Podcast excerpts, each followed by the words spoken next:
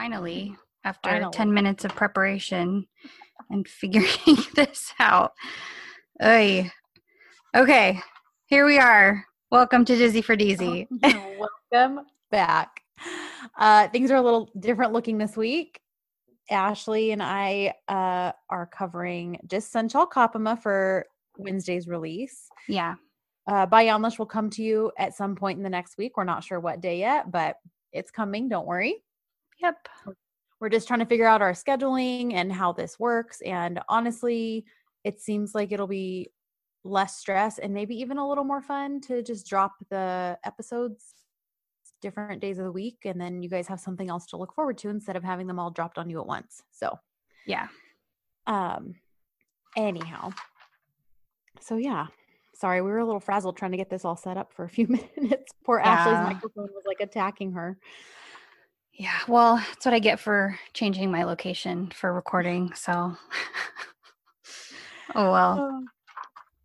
All right. So, um, do we have housekeeping? Um, not really. I mean, I think we covered most of it last week. Every everyone I think knows now our schedule is going to look a little different. Yeah. Those are going to drop when they drop. Um, and yeah, I, the only thing, it's not really housekeeping. It's just maybe more of like a fun fact I read on Twitter from Ayşe, uh, yesterday, day before, is that there's a meteor shower scheduled for Wednesday, which is when you guys will be listening to this. And when a new episode of Sen Çal Kapımı airs. Aww. Um, so I just thought, oh, how fitting and cute is that? I'm sure there obviously there wasn't a way to schedule that on purpose because you can't schedule a meteor shower. But Ayşe can do it. I bet if anyone could, it would be her. Just kidding.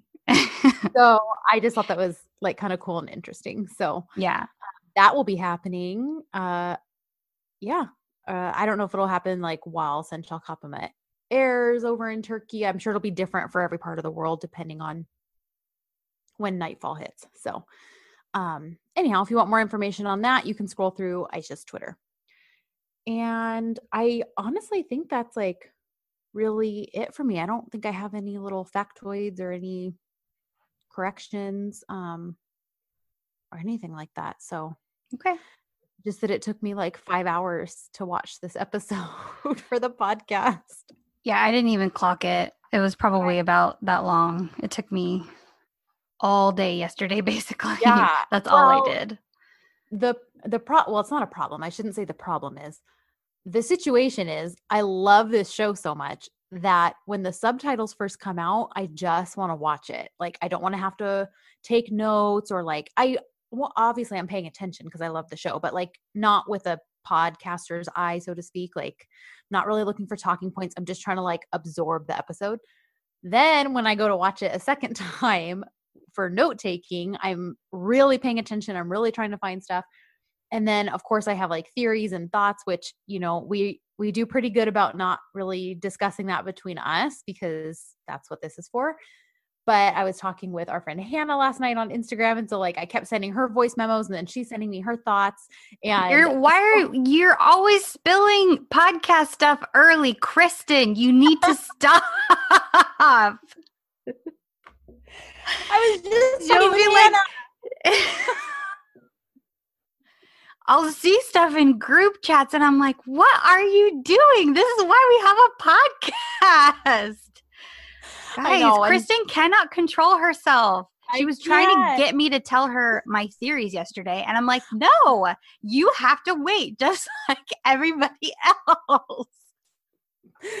I was, oh my gosh. When we, when we get to this part, you guys, I'll elaborate more, but there was a particular part.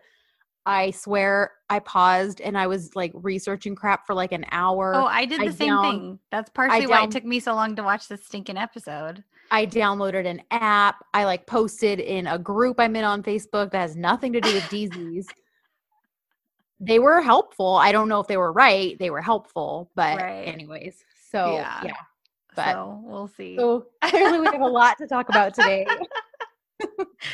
Okay. So, let's, so yeah, we have a lot. So let's, let's get into it. So, okay. We start with that.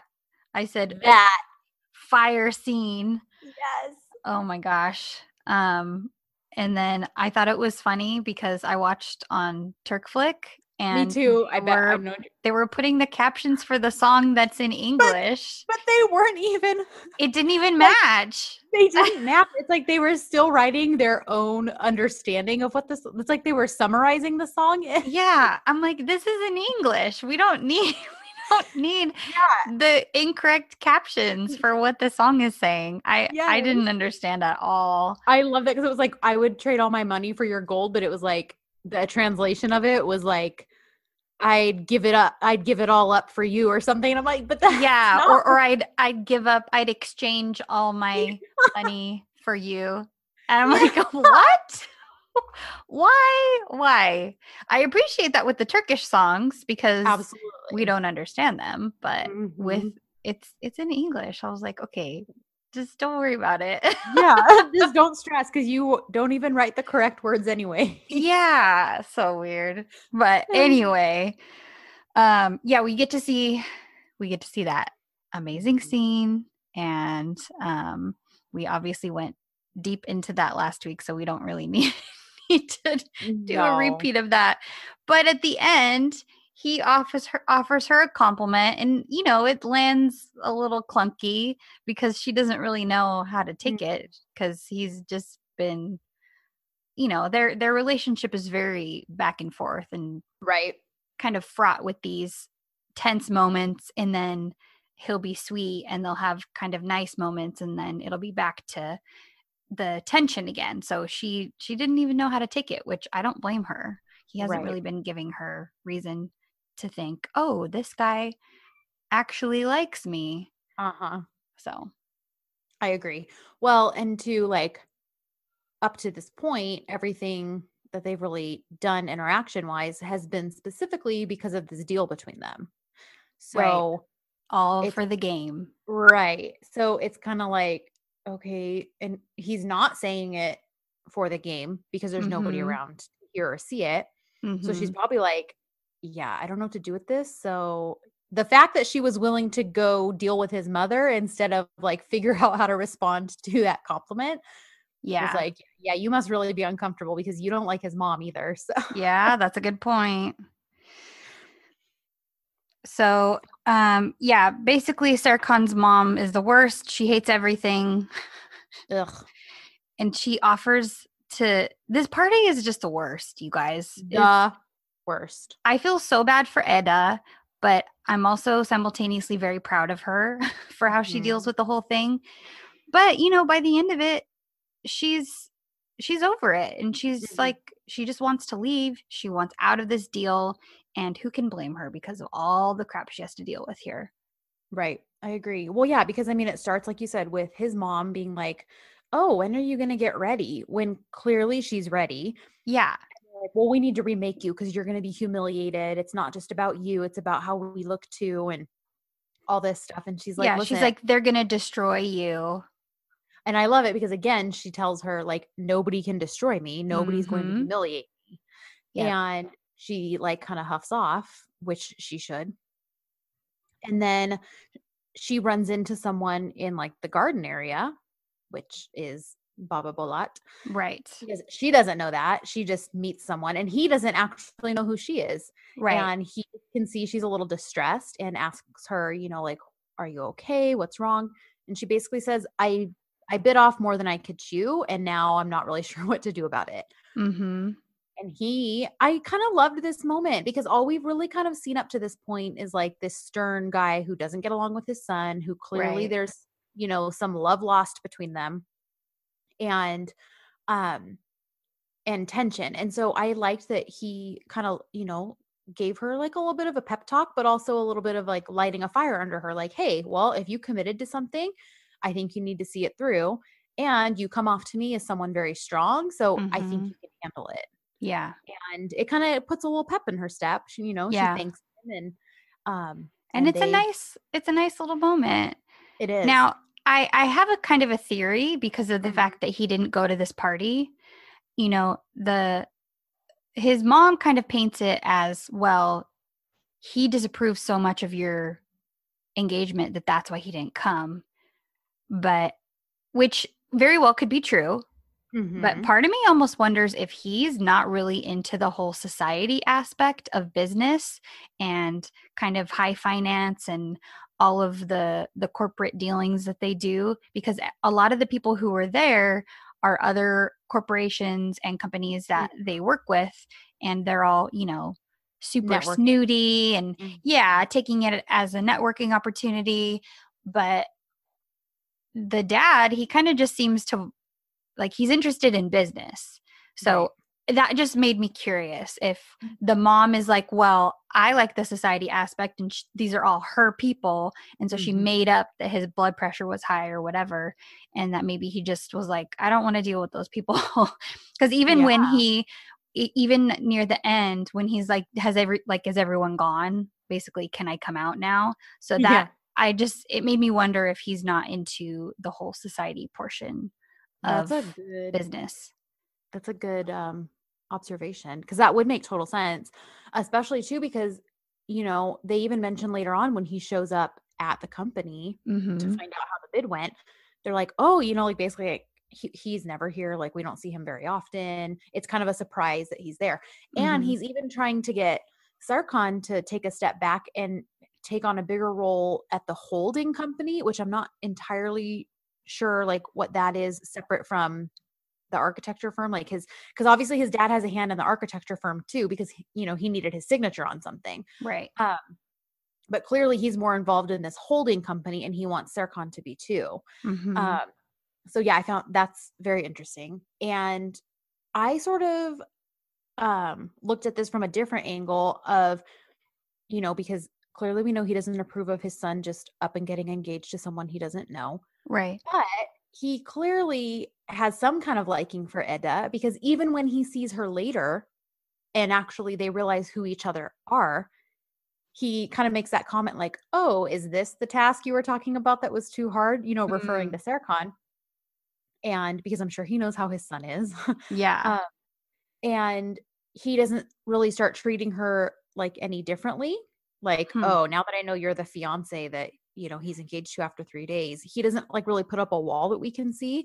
So I think like maybe she'll play a part in kind of like maybe even like bridging their relationship. Yeah. Um, so. Well, that, yeah. And that even is kind of started by his mom in this episode when she's basically asking him, hey, can you give him a break? I'm going to ask you basically to deal with your son differently than I've asked in nineteen years. I'll, we'll get to this, but right. That just, there seem to be a few indications that Serkan's and his father's relationship is going to change over the course of right. the show. So, yeah. So I just think he's going to like Eda, and he's going to like her more than he hates the fact that his son did something impulsive by getting engaged to yeah. her. Yeah. That's, that's what I hope and think. Um, so anyways, chat with Baba goes nicely. She goes mm-hmm. back to the party. And at this point, uh, I, I done and I fair meet. Yeah. Uh, and that's a disaster. It's just a disaster. Yeah. Because I done's a wench. She's terrible. She basically starts talking crap about Eda and her aunt to her aunt's face. Like, oh, I see you're just like saved us. She's like purposely saying her name incorrectly. yeah.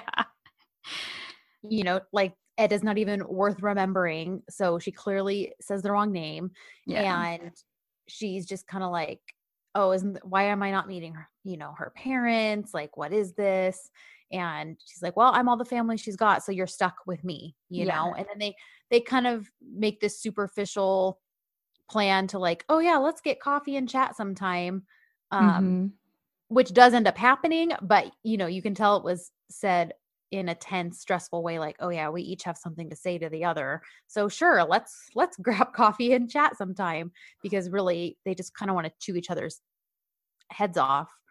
Well, and I wonder if there's, um, if that's part of the traditions behind mm. um, maybe meeting the family in mm-hmm. Turkish culture, if both sides, you know, I don't know about maybe once they're engaged or before they're engaged, maybe they right. meet and they all talk together without the kids. I don't, I don't know. Maybe. Yeah. Yeah. Um, so, but either way, after that, Eda meets another group. Of, well, she kind of meets someone who we uh, Serkan basically says, don't worry about who that is. So I don't know if she's like an aunt or just another, you know, business person. She clearly yeah. knows her family because she does want to go say hi to his mom and all this after that.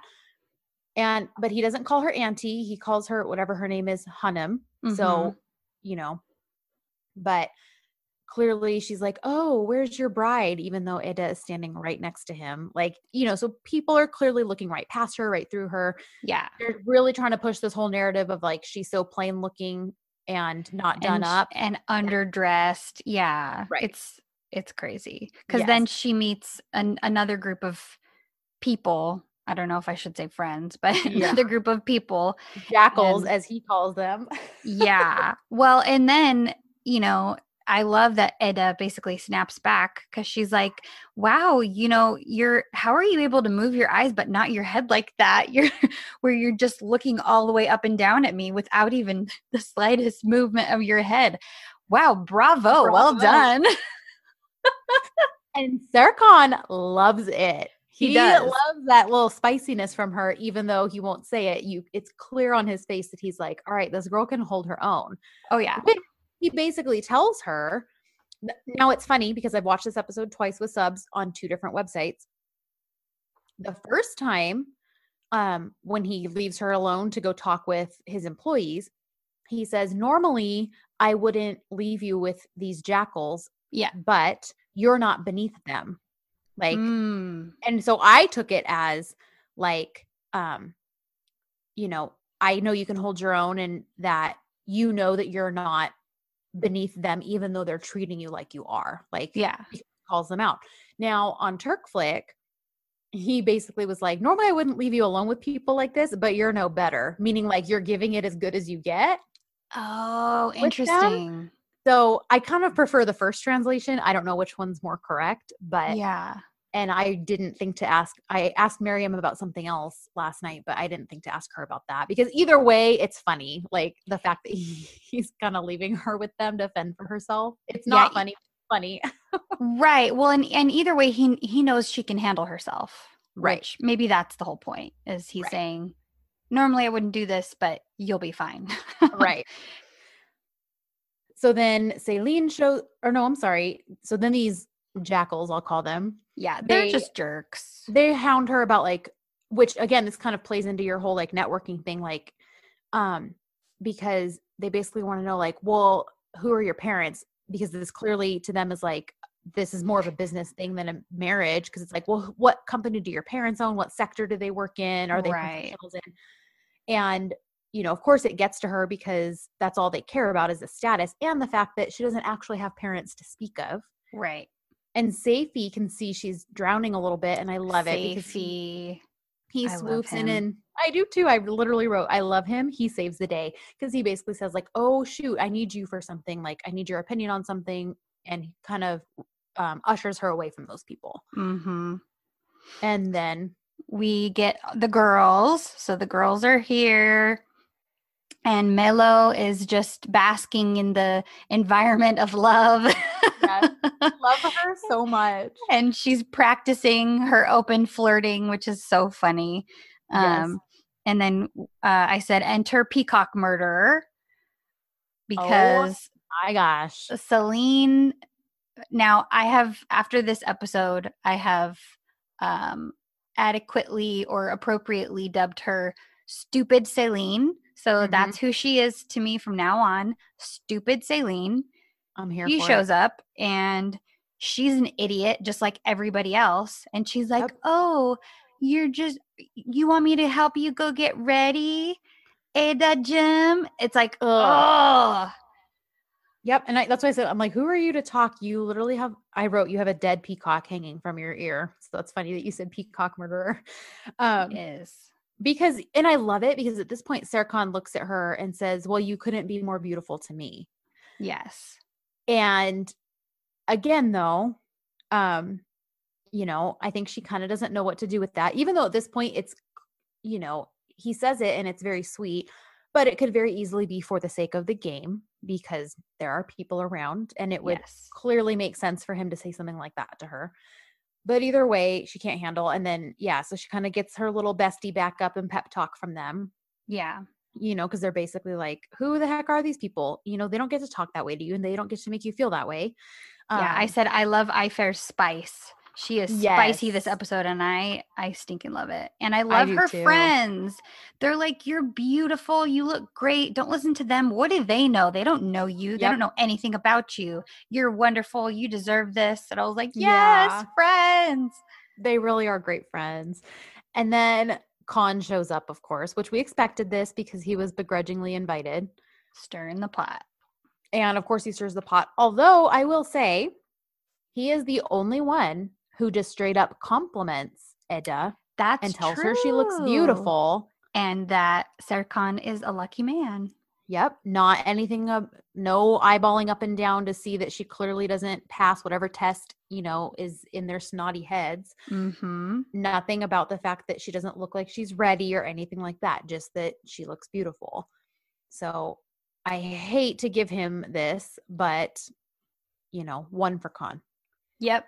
Granted, no, he's probably got ulter- he's probably got ulterior motives behind it, whatever. But either way, oh, of course. you you could tell it like it lifted her up a little bit because she kind of was like shocked, like there it wasn't followed up by anything like, oh, you look beautiful for being dressed so plainly, or you know, like mm-hmm. it was just a straight up compliment, and because she kind of smiles and then says thank you, mm-hmm. and then um, I said I immediately am on board this sub ship. Oh my gosh, the Engin Jiren ship. Yes. They're so cute. They are adorable. And it was very realistic. Um, mm-hmm. Moran mentioned that. She was she's like, what is this? A realistic flirting session in Turk D C? And it is because they're just kind of bantering and mm-hmm. and she's like, I'll tell you how alone I am. I don't just not have a boyfriend. I don't even have male friends. And yes. he's like, okay, well, how about we make a deal and I'll be your first male friend. And he takes her card and it's so cute. It's adorable. I love it. And like the fact that he asks why she's not dancing and she basically is like, well, I kind of overdid it with my shoes. These aren't exactly dancing shoes. And he's like, but they're many, any compliments to shoes. He's like, yeah, but they're gorgeous shoes. And she's like, thank you. Like I designed these myself. And he's like, wait, a lawyer and a designer. Like he's just so impressed and not even in like a, like I'm just trying to get in your pants way. Like, yeah, he's it's, he's yeah. obviously he he likes her. He's like, yes. oh, okay, I like this girl. So now, do you think Piril was jealous because she also likes Engin, or she was just like, oh, this is one of Eda's friends, and I don't like Eda, and now they're infiltrating like, you know, my my people, kind of a thing? I got jealous vibes from this. So did I, especially considering. Later on, she and Engin kind of have a conversation and she's being a little weird to him mm-hmm. too. And she seemed, I don't know, there there seemed to be longing gazes from her yeah. to Engin a few times during this episode. Yeah. Well, and even like at one point, which again, I thought this was weird because I was like, what the heck? You don't like Eda. But then later in the episode, Eda shows up and Piril's like, how does my makeup look? You're here. Good. How does my makeup look? And it's almost like, why are you asking her? Like, you don't even think she's that great. Right. It, it was very, it was very weird. I loved it. It was really weird. Cause she was like, well, you're beautiful and you don't actually need it. But yeah. And Pearl's like, well, what do you mean by that? Like she can't just. Yeah. She's weird. And I don't, I don't know what her deal is. I don't fully trust her though. I just. Oh, me either. I don't fully trust her yet. Um, yeah.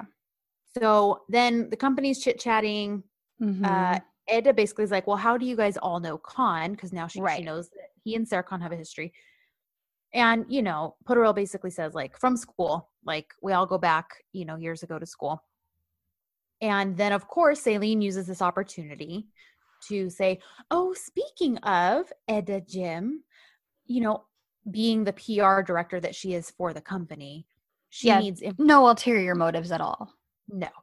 Um You know, I, I need to know just a few sentences, a little blurb about yourself, your education, um, you your know, family, job, job history, your family, et cetera, because, you know, people are going to be interested since you're engaged to Serkan.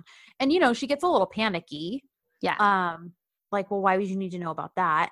And I think it's more out of just the family thing. Mm-hmm. I don't think she's ashamed of the fact that, you know, she didn't finish college, like, cause she's pretty open about why that happened. Right. Um, she's not ashamed of being a florist. because she basically tells Selin, like, you guys are all so concerned about status and this and that, but you know what? Like, I'm a plain florist, and that's exactly what you can tell them. Yeah. Like, and she just walks off. The family situation seems to be the thing she's the most sensitive about. Right. And anytime that's brought up, she's immediately upset. So yeah, I think, I think you're right. I think that's the thing that, bo- that bothers her from this whole uh, yeah. exchange, was just having to talk about her family, because mm. she'll kind of clam up. Even, even when she and Serkan were talking and he's asking about, okay, siblings, parents. And she's like, no, no parents. Oh, what happened? It's not, basically, that's none of your business. Mm-hmm. So she doesn't like to talk about it. Right. Yep. And, you know, I'm sure we'll find out what happened, and I'm sure it'll probably break our sad, I know. Heart, but, um, anyhow, so she runs off. Like, she's over it. She's done. Well, he goes after her. And well, and he tells Selin off too, which is, yes. which is really nice. Yes. Because he basically says, like, yeah, you don't need to make an announcement, and basically tells her how ugly it was that she did that. Like, he, yeah. bas- he does flat out say, like, that was very ugly. Yeah. Um, and of course she plays the whole, like, what do you mean? I was just doing my job. Like, what did I say wrong? Everybody mm-hmm. standing around who uh-huh. saw me make a fool of Eda. What did mm-hmm. I say something wrong? What was it? Mm-hmm. I'm so innocent. Yep. And can I just say, because there are several times I had this feeling throughout the episode, I, I'm just going to say it at the top. I feel so bad for her fiance. Oh my gosh. Yes. Unless, unless he's like some secret spy for Kaan, which I don't think he is. I mean, I think he's probably not being wise in, like, being close to him business-wise or friends with him or whatever. But mm-hmm. that aside, so far we have nothing to indicate that he's, like, in cahoots with him. So it seems like he really does just adore Selin and love her, and he has to sit here and watch the woman he loves ignore him. Yep. And not just ignore him, but for the sake of, like, following after her ex like a puppy dog, or more like a hound dog, trying to sniff out whatever the heck she can about his relationship with Eda. Like, that's gotta suck. Like, I feel yeah. bad for him. So do I. And he just seems, he just seems like a really genuinely nice guy. Yeah, and not a not a quote nice guy. Yeah. an like, actual an real actual, nice yes. nice man. Yes. He really does. He's His, adorable and sweet. Well, and and I feel like that's probably why he's even friends with Kaan, is mm. you know, he obviously met him separately from Serkan. So he his experience with Kaan must be different than Serkan's experience with Kaan. So he's just taking that for what it is, obviously, because right. they're still buddies. And so he just seems like maybe he's a little naive. Maybe he's just very sweet. But yeah, he's, and he's noticing during this episode how she's constantly staring at Serkan. She's constantly talking about Serkan. She's constantly looking at him and Eda, like, her heart is just dissolving in her chest. Right. And it's like, hello, you're engaged to another man. Yeah. Get over it. Yep. Or yeah. Or at this point, you, like, this is where I'm like, okay, if you're feel, even if there's no chance you can get the man you're clearly, like, hung up on, you clearly are not in any position to be in a relationship with someone. So set that poor guy free. Yeah. And, like, yep. deal with your crap. Um, Anyhow, so all that to be said, he does, Serkan does find her, and he, you know, chats with her a bit, and he basically um, says, like, you know, how come you didn't finish if the education thing bothers you so much? And she's like, and she kind of makes clear, like, first of all, it's not even what bothered me. And second of all, you're the reason I don't have that education. So mm-hmm. you should know that already. And, you know, and he's like, yeah. And she basically explains, like, she could have gone back to school, blah, blah, blah. But again, because she didn't have that scholarship money anymore, she couldn't. Yeah. And, um, you know, and then she's basically, like, kind of thinking out loud, like, you know what, maybe I'm just obsessing about this. Maybe I want yeah. this too badly, and I need to stop, and I just need to, like, let this go. Mm-hmm. And I love it because he tells her, uh, no, there's yeah, he's like, don't say that. Wrong. No, there's nothing wrong with wanting something so badly that you can taste it, like, and that you, you want to go for it. Like, there's nothing wrong with that. Mm-hmm. So I, I love that, even though he clearly lives that to an extreme in his life right now. Right. So um, then we have Seyfi come up and he's bearing a little gift. I love and him so much. I, I love that Serkan says, will you wear this for me? And it's yeah. not a situation where he's saying, hey, I agree with everybody else. You need some accessories. So can you put this on? Mm-hmm. He's saying, will you wear this for me? This is, yeah. we find out later that it's a, it's an heirloom necklace mm-hmm. from the family. And it's kind of a traditional thing for the bride of the son to wear it, which is obviously why Serkan even did that. Right. And Eda says no at first. She's yeah. like, no, thank you. I'm I'm not going to wear it. I love but, that she's like, it's so beautiful. Yes. Like, she's not just like, no, I'm not wearing that expensive thing. Like, she clearly admires it, but she's yeah, like, she's not a brat much. about it. No. Yeah. She's just like, it's too much for me, but, you know, thank you.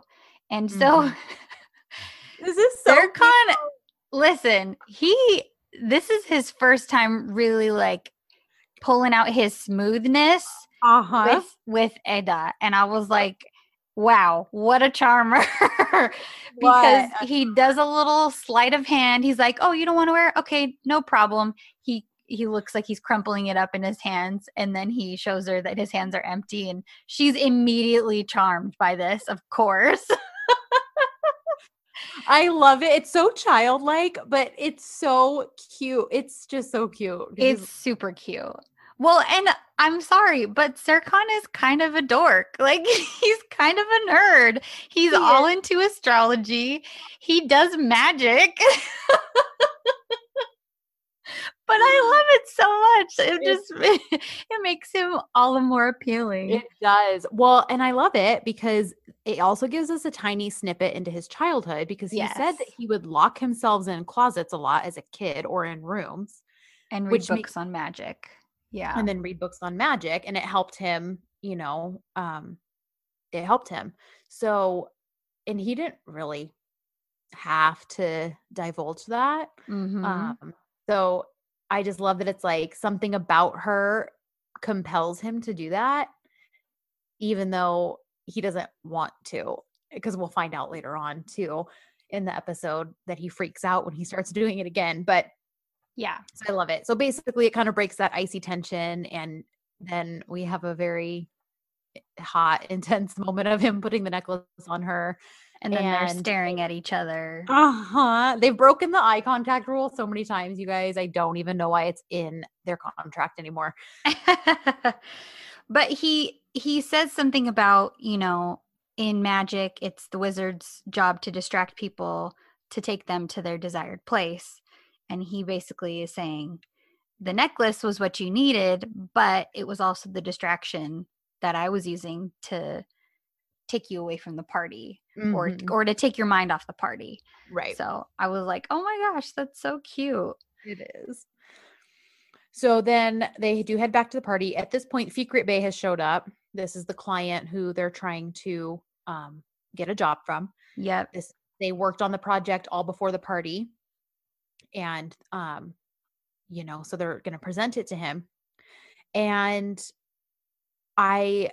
This is where I had to ask Miriam for clarification, because again, the two translations I watched said very different things.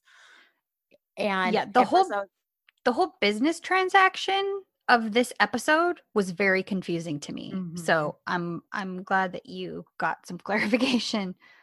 So because the first one I watched said, you know, like basically, sorry, we, you know, Kaan already has the job, like kind of a thing. Mm-hmm. This one said that also, but it said Kaan presented this first, so yeah. he got the job. So I was like, oh man, Aisha's not bar- like regurgitating an exact E K plot, is she? Like, because, you know, we had the whole Eileen stealing their ideas and then presenting them first to a competing, you know, right. um, to a client they were competing for. And at least in E K, the client knew because she had already seen it from John, but And I was like, oh, this is like exact. Well, that's not what happened. It was just the wording. Okay. So because when they said he presented, because he says, this is the best, you know, this is the best thing I've seen. But unfortunately, Khan presented it first. So I yes. thought it like he somehow presented this exact same plan. And that's why yes. he got the job. Not what happened. Basically just Khan presented us something and we already gave him the job. Like, so kind of more oh. regretful, like, this is the best one I've seen, but he's already committed to Khan. Okay. That makes sense. So that's what it was. And then okay. I was like, I should have known better. Ayşe wouldn't do an exact, like, but yeah. Um, so, not, well, now Serkan is pissed. Mm-hmm. and mm-hmm. I said he's he, broody. Yeah. And everybody leaves because they're all afraid of him. And he starts to take off, probably to go punch Khan or something. Uh-huh. And Eda tries to stop him and he shakes her off. And because, oh, because she says, hey, do you want to dance? You know, mm-hmm. she's trying to save him from an uncomfortable situation. And she's trying to distract him. Like he distracted her when she was upset. Totally. So she's all, oh, do you want to dance right now? Let me, my fake fiance, let me be sweet to you. And he's all, now's not the time. And he, he's, clomps off like like a bear. And I was like, thank you, Engin. Engin, I this whole episode, yes. I was like, you are winning my heart, boy. Him and Seyfi. I was like, yes. I love these people. Because um, Engin is like, excuse you, you just dissed your fiance in front yeah. of all of these people. What are you, you just thinking? Rejected her. Yes. Yeah. I love that because she is, and you know, I know she says, no one can destroy me, no one this, but like it or not, like he humiliated her. Yep. All these people don't know it's a game between them. So for her to be rejected by him makes her look stupid. Mm-hmm. And I love it. Like you said, that Engin is like, uh, dude, not cool. Like, go get her, you dummy. Yeah. And thank God Serkan listens. Because he does walk up to her as she's talking to a pot of flowers, asking yeah. them if she should end the engagement or not. Well, no, I thought it was, was it the actual engagement or was it just the party? Oh, see, I just took it as like, I guess it, it could have been either one. It pro- it might have just been the party, but basically like, do I stay or do I go? Yeah. Um, I was proud of myself because I understood what she was saying. Yes. Yes. Yeah. Simple. Shout out to our Turkish teacher, Mamu Bey. um, so then, of course, because this was my second watch and I was obsessing over any prolonged flower Zoom close-ups or anything, I was like, do these mean something or is she just talking to these flowers because they're there? So, of course, I'm like, listen, you guys, I downloaded like a plant identifying app last night. Of course, it gave me like a different result every time I posted the same picture. So who knows? Of course. I was like putting a call out on Twitter and then I'm in a gardening group on Facebook. I'm not a very good gardener at all, but that's why I'm in the group. So I was like, oh, I'll ask the Garderinos. Like, so I posted in there like, listen, I'm watching a T V show. I need to know what these flowers are. Thank God nobody asked me to explain why, but um, so one, a couple people said that because I thought they were daisies, but there's a lot of flowers that look like daisies. And then I thought maybe they're chamomile, but chamomile tends to be a smaller looking.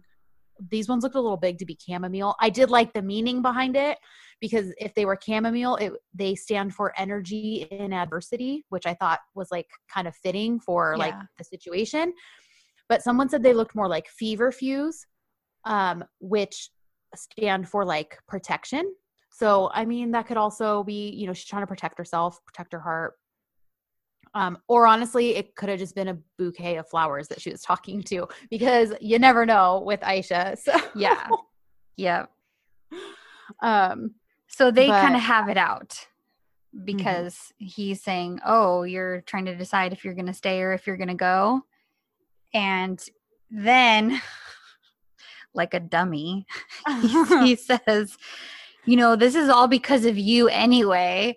And she says, oh, yeah, you're right. I kissed you and now I'm living this nightmare. I do love that she's like basically like, yes, I did make the decision to walk up and kiss you, but this started long before that. Yes. It, yeah. Yeah. yeah. And so she's like, everything is a, cause he says, uh, you know, it's all, it's all part of the game. Basically mm-hmm. what's, what's wrong, what's wrong with you? It's all part of the game.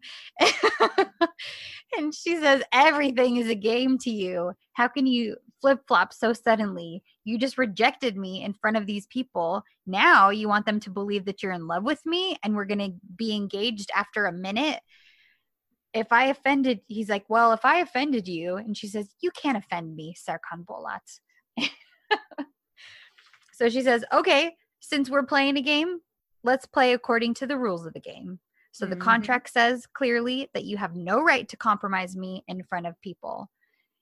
And that's how we're going to play it. So it was, they, I don't even know how that, I think that's kind of how it ended, right? That conversation. Mm-hmm. Yeah.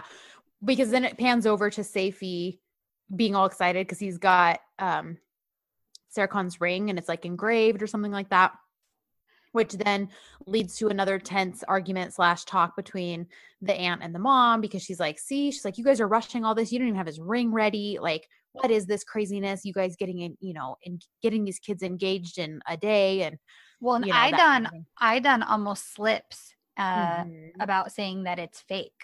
Right. Because Seyfi says that and she she's like, well, why even bother? And then she's like, I mean, great. Mm-hmm. So because she still at this point is the only one who knows that it's fake. But right. Which she, is like still like, okay, then maybe chill out a bit. You know, it doesn't make any sense that you're still being a horrible wench to her when you know this is temporary. And is she just doing it to to stay in character to how she would treat Eda maybe, if this maybe. were a real engagement? Maybe. Because that's yeah, a logical excuse, but she yeah. but she's like that to Eda even when there's nobody around to see it. So that's true. You know she's what I mean? She's just a jerk. She's just a jerk. So Eda's at the bar. We get friend time again. She's like mm-hmm. venting to them. She's talking about, I love it because she's basically like, why didn't you guys talk me out of this? I was crazy. What was I thinking getting engaged to someone I barely know? Like, I hated the man and then I just fell in love with him. And, and they're like, we tried to tell you not to do this. We tried to tell you you were just as crazy. Why are you blaming yep. us? Yep. And she's like, I'm going to waste my youth on this man. Like, because and at this point, she's going on and on about him. He's walking up behind her. The girls are all trying to like motion to her that he's behind her. Yep. And um, she. I love a good ranting woman in front yes. of the man that she doesn't realize is listening. Uh-huh. And, you know, she's again referring to him, the fact that she's going to be marrying a robot. Mm-hmm. And he walks up. The girls kind of scatter. And he basically is like, well, shall we dance? And she, you know, I kind of like this because me too. I, she, I think she wants to say no. Well, I think she wants to say no to be a brat, but I think she actually really wants to say yes. Mm-hmm. And so I love that she, before she answers him, she's like, well, are you actually asking me because you want to dance or because it's a part of the game? And again, he says, you know, well, duh, it's part of the game. Which is the safe answer because one, you know, it keeps things, you know, how they're supposed to be. But two, it keeps either one of them from having to admit that they would definitely dance together even if it wasn't for the game. Even though neither one of yeah. them would admit it, maybe neither one of them realizes it yet. But, but this way they don't have to admit feelings. No, because feelings... I said that like with one capital letter, one lowercase, one capital. Like when you, you know what I'm talking about. Yes, I do. Like the SpongeBob meme. Yes. He's, he's clearly allergic to them. Yeah. So they mean. And she, oh yeah. So she has to say yes because she's like, well, it's part of the game and the contract, so I yeah. guess I have to say yes to you. Yep. So they have a nice little dance while Selin is being ridiculously obvious that she's jealous and oh her gosh. head is basically on fire. Yep. And then I said, yeah, grab her, Serkan. Yes, yes, yes. When he's like, um, an entire person could stand between us. And then instead of waiting for her to get closer, he just puts his big, giant hands around her teeny back and yanks her. Uh-huh. To- he grabs her. It's really good. And then he's all, you still mad? Which again is such a such a boy thing to it say. To such a guy thing. You still mad? She's like, yes, yes.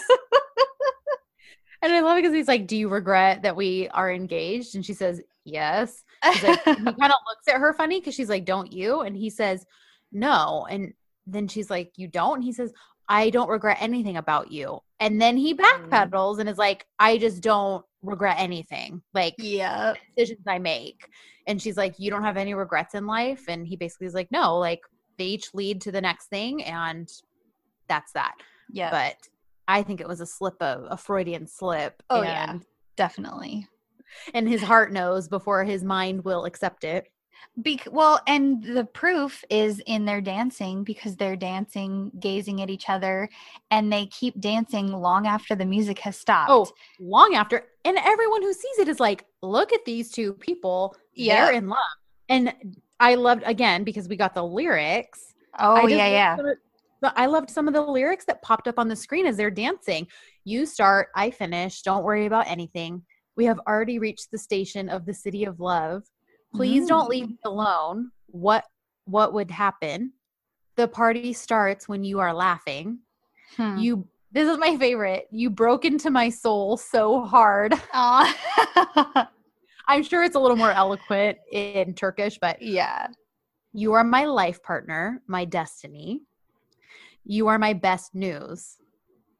I am lost in your eyes. Time has stopped with pleasure.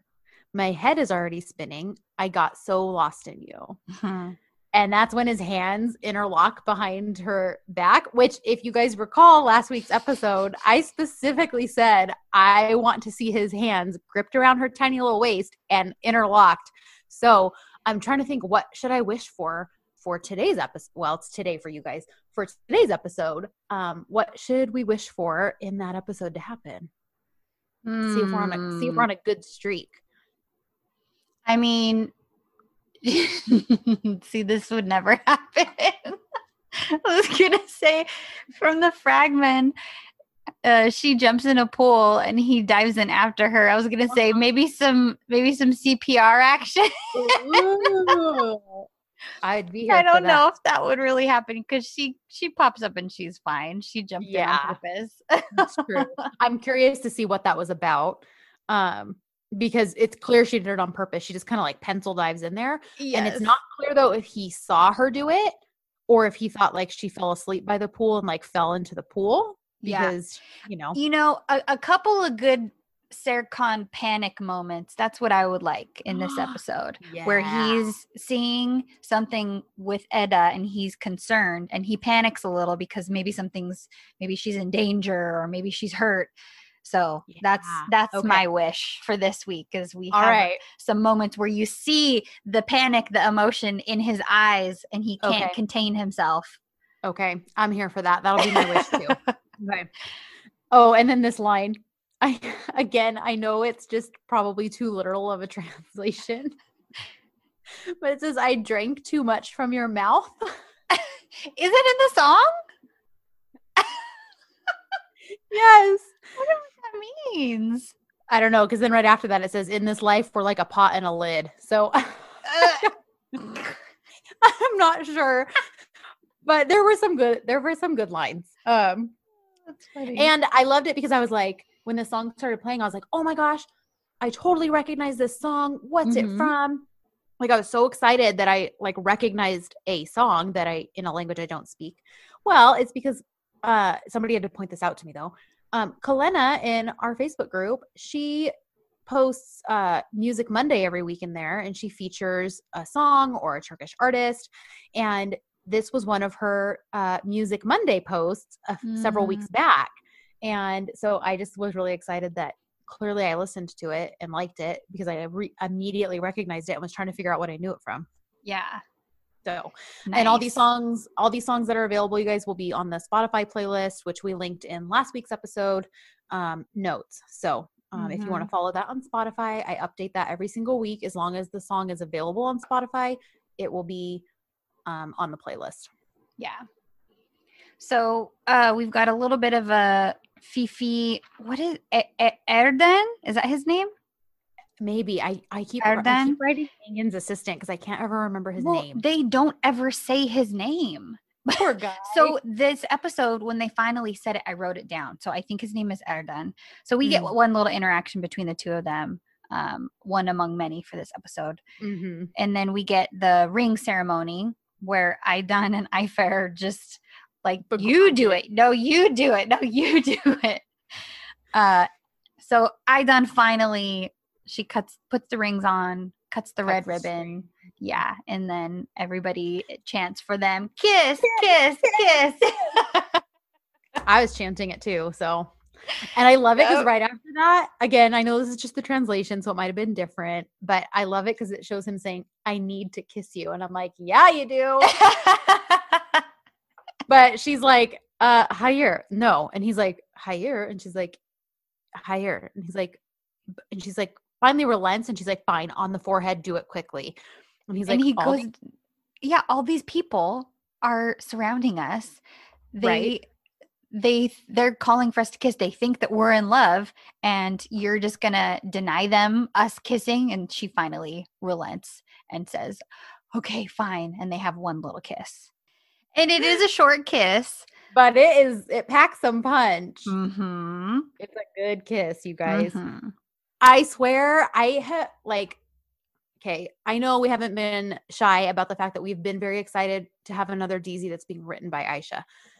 I still was trying to calibrate my expectations though, because, you know, it's like, okay, it's not going to be E K. Like it, you know, because that was just something all on its own entirely. Oh, yeah. John and Demet's chemistry, that whole story. I just can't, I can and I can't believe like how much I love this show and how great their chemistry is. Like I, yeah. Yeah. I, I've been, I've been very pleasantly surprised by the mm-hmm. whole thing. Yeah. Yes.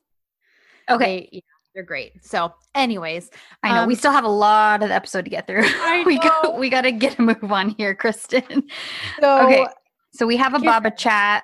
Yes. Yeah. Uh, they kiss. Celine's head explodes. Everybody's happy. Yada, yada, yada. End of the party. Um, Serkan and Baba have a chat. Mm. And he's just kind of telling him that he's acting rashly.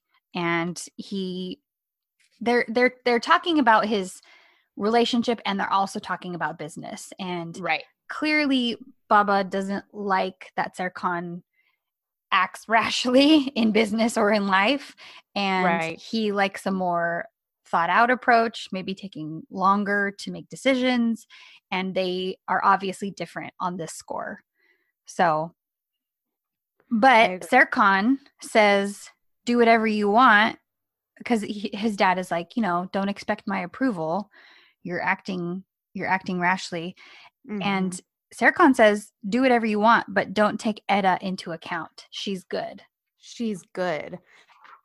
And, you know, again, I know this is supposed to be like, he's fool- his dad's not in on the secret. So, mm-hmm.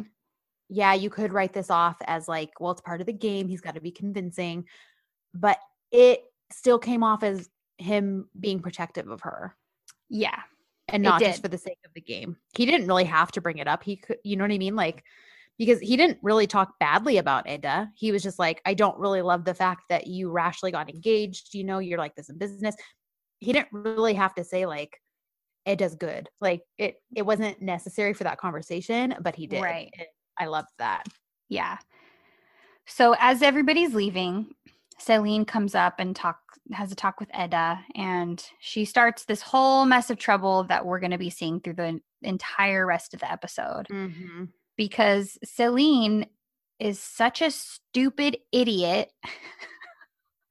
And she she says, I ask because you don't know him very well, but don't let Serkan insult you, okay? And this is such an – ugh.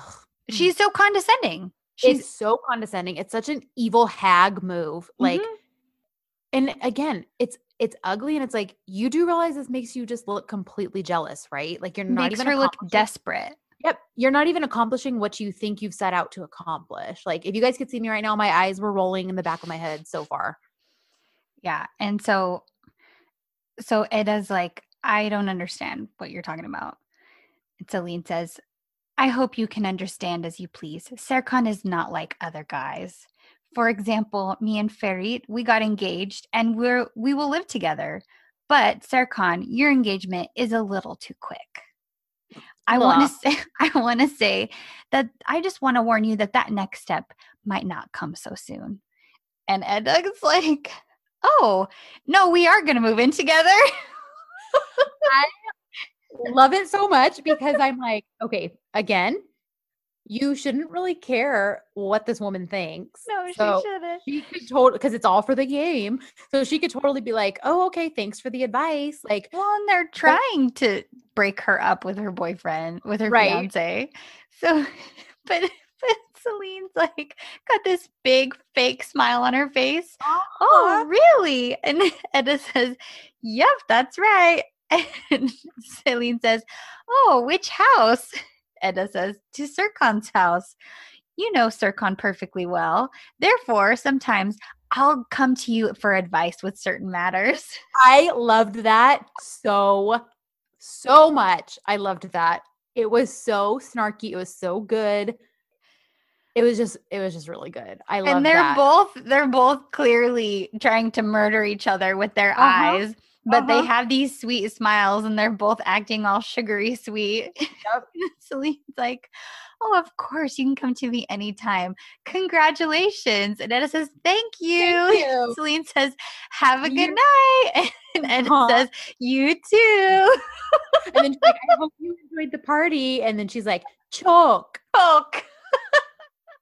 So good. I love it so much. I love it so much. I love that's like, I don't usually enjoy like female cattiness, but that particular scene was so good. It was the so dynamic between I like I like the catty dynamic between the two of them. And yes. I I'm the same way. I don't normally like female cattiness. I don't normally a lot of times I'm like, why does the female always have to be the villain? Why does it have to be another woman situation? Blah blah right. blah.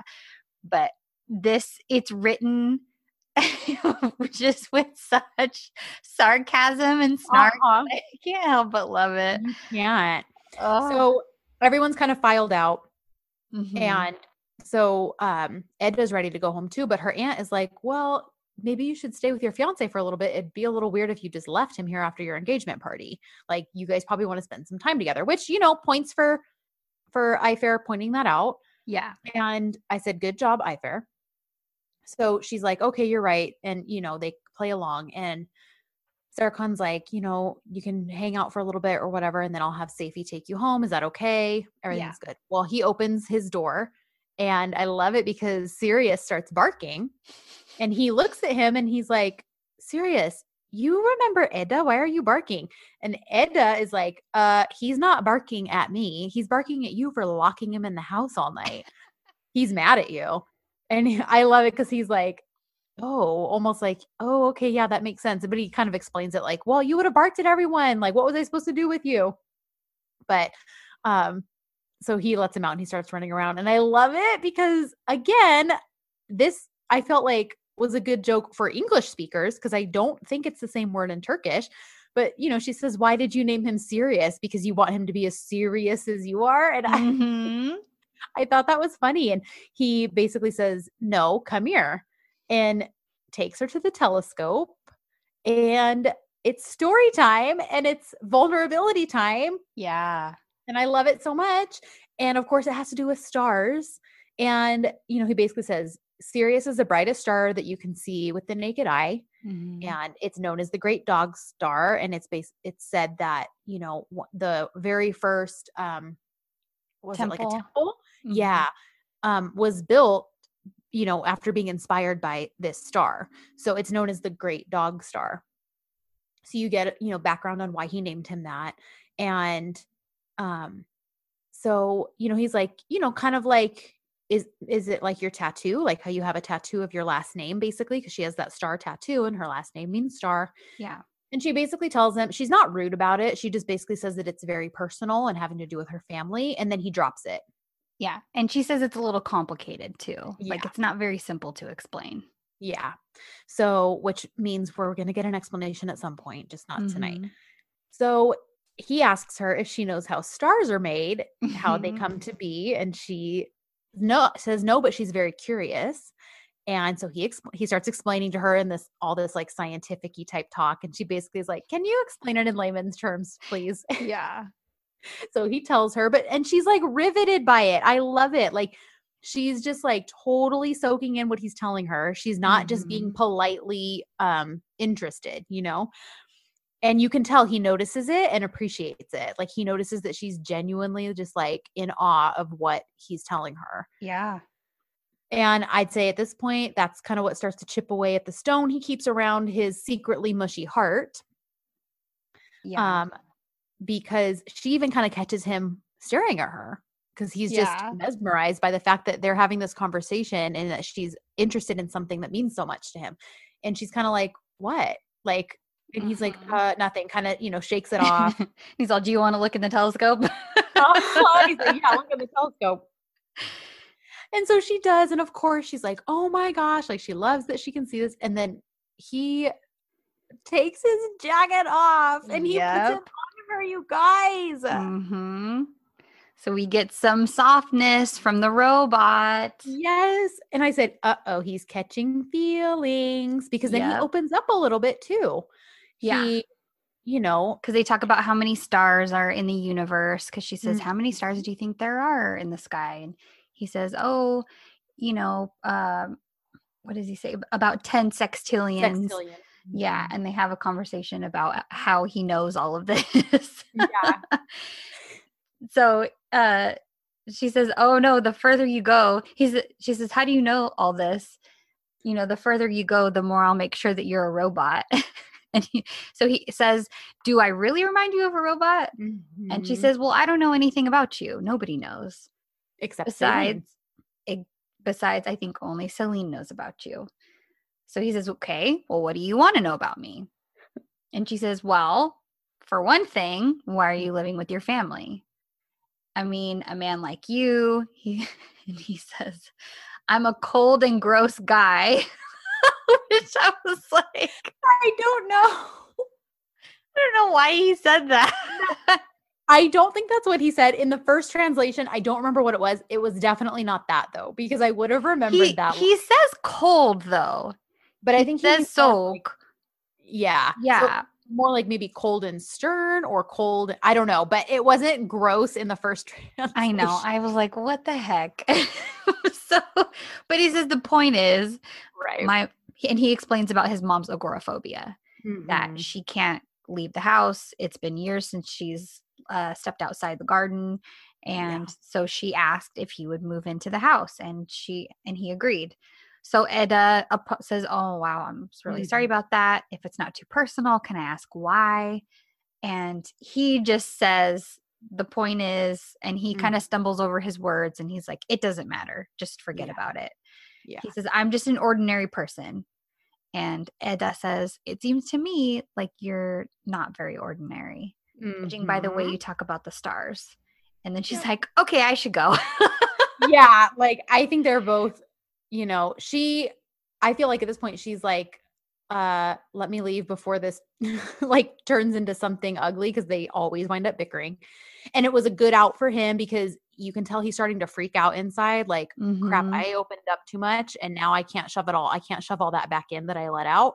Yeah. And you know, luckily she gives him an out by saying like, I better go. Thank you for the jacket. She hands him his jacket back. And she well, leaves.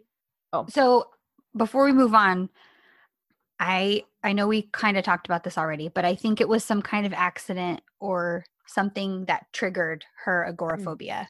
So mm-hmm. that's that's what I think. I think something happened and that was years ago and it triggered her agoraphobia and now she can't leave the house. Which maybe, maybe it's related to the the maybe passed away sibling or right. whatever. Where we have a lot of mystery building here. Right. Well, yeah, maybe it has to do with something that happened nineteen years ago specifically, since uh-huh. she brings up something she yep. hasn't asked for in nineteen years. Um, that hasn't yep. happened yet though, huh? No. That'll happen later. But um, yeah, so I think you're right. I'm, I'm on board with that. Mm-hmm. Um, but yeah, so she goes to leave. She remembers she has the necklace on and she s- quietly slips it off and just sets it on that table outside. He doesn't see that, but he does watch kind of as she walks away. Mm-hmm. And he's got like a little bit of a like t- tiny smile on his face. Like mm-hmm. he almost doesn't want to admit that he enjoyed that, but he did. And then I don't know what it is either when he notices that she left the necklace that he kind of smiles too. Like he picks it up and I don't know, there's just kind of like a little smile on his face. I don't know really what that was about, but um, yeah, maybe he's just thinking about her and the night yeah. that all in all, he enjoyed it. Mm-hmm. So the next morning, we've got Eda and her aunt. They're chatting a little bit. And Eda says, like, oh, Serkan isn't what he seems. Because her aunt kind of asks her, you know, you were telling the girls that he's a robot and that mm-hmm. you didn't really, you know, what were you thinking? And you lost your mind. And Eda kind of has to defend him. And um, that's there. There isn't much, but they kind of just chat about the relationship and how quickly right. it's happened. Yeah. Um. And then we pan over to Serkan at his house. He is hot with horses. Mm-hmm. Hot with horses. And Eda can't get a hold of him. Then she's right. having friends. So she has friend time before work, kind of regurgitates the same thing. Like, you know, I saw a different side to him. Yeah. Um, all of that. And, but she notices like he should have been there at, to pick her up at that point. And so she's like, huh, yeah. and I can't get a hold of him. Well, so- and this is the first time that she spills the tea to the girls about the Selin Serkan past relationship. Right. So they right. know now that Selin is his ex-girlfriend. Right. So that's important. Yes, um, you're right. Um, but yeah, she's so- like, oh, he's supposed to pick me up, but he's not here yet. So I wonder so she goes if- to check. Yeah. So she goes to check on him. And she drives to the house. Mm-hmm. And I love this because when Seyfi's like, oh no, he already left for the office. Like he's at work. And she's like, oh, okay. So I'll call him real quick. Still isn't answering. And then she's like, but he's not sick, is he? Like he's okay. Mm-hmm. And he's like, no, no, it's fine. He just went to work. And then she notices, and again, she had seen these boxes the night before because Serkan had said, oh, Seyfi, like those are supposed to be delivered to the office, not the house. Yeah. So she sees them there. And she's like, oh, I know he wanted those at the office. And he's like, okay, I'll pull the car around so that you can, um, we'll get them loaded up and then you can take them to the office. She's like, no, I'm strong. I, you know, like I can, I can handle this. I'll load them up myself. Yeah. And I love that so much. I love that she's yeah. also doing it in like heels. Uh-huh. So of course this leads to the next part of the whole confusion thing, because if you guys remember, she told Selin the night before that they're going to be moving in together. So yeah. now Mama and Selin are having breakfast together. Don't even get me started about that. I know. But they they see her carrying these boxes and she's like, good morning, Selam, how are you? And they're like watching her with these boxes. So of course Selin is like, oh, you're already like moving stuff around and getting prepared. It just, it's building this giant messy web. Yes. So because yeah, it just leads to this whole thing. She doesn't really quite say what it is because at this point Aydan doesn't know that they're supposedly moving in together, right? Right. And basically when she's asking Eda about it, she Eda kind of says, well, you're going to need to ask Serkan because these are his things. So yep. And maybe he I'm not going to tell you. Uh-huh. uh-huh. This is his business and I'm not going to tell his business. So you can take it up with him. And Good then she, she walks away and she's like, bye, bye mother-in-law. So good. I love that so much. so, but she gets now the guys. This is the oh point, my gosh. This is the point in the romance novel where the fact that the hero is emotionally constipated starts to really show, because he got a taste of feelings last mm-hmm. night, and because he doesn't know what to do about it, he's a little scaredy chicken, and so and his, he's a butt. Mm-hmm, so his immediate thing is like, oh.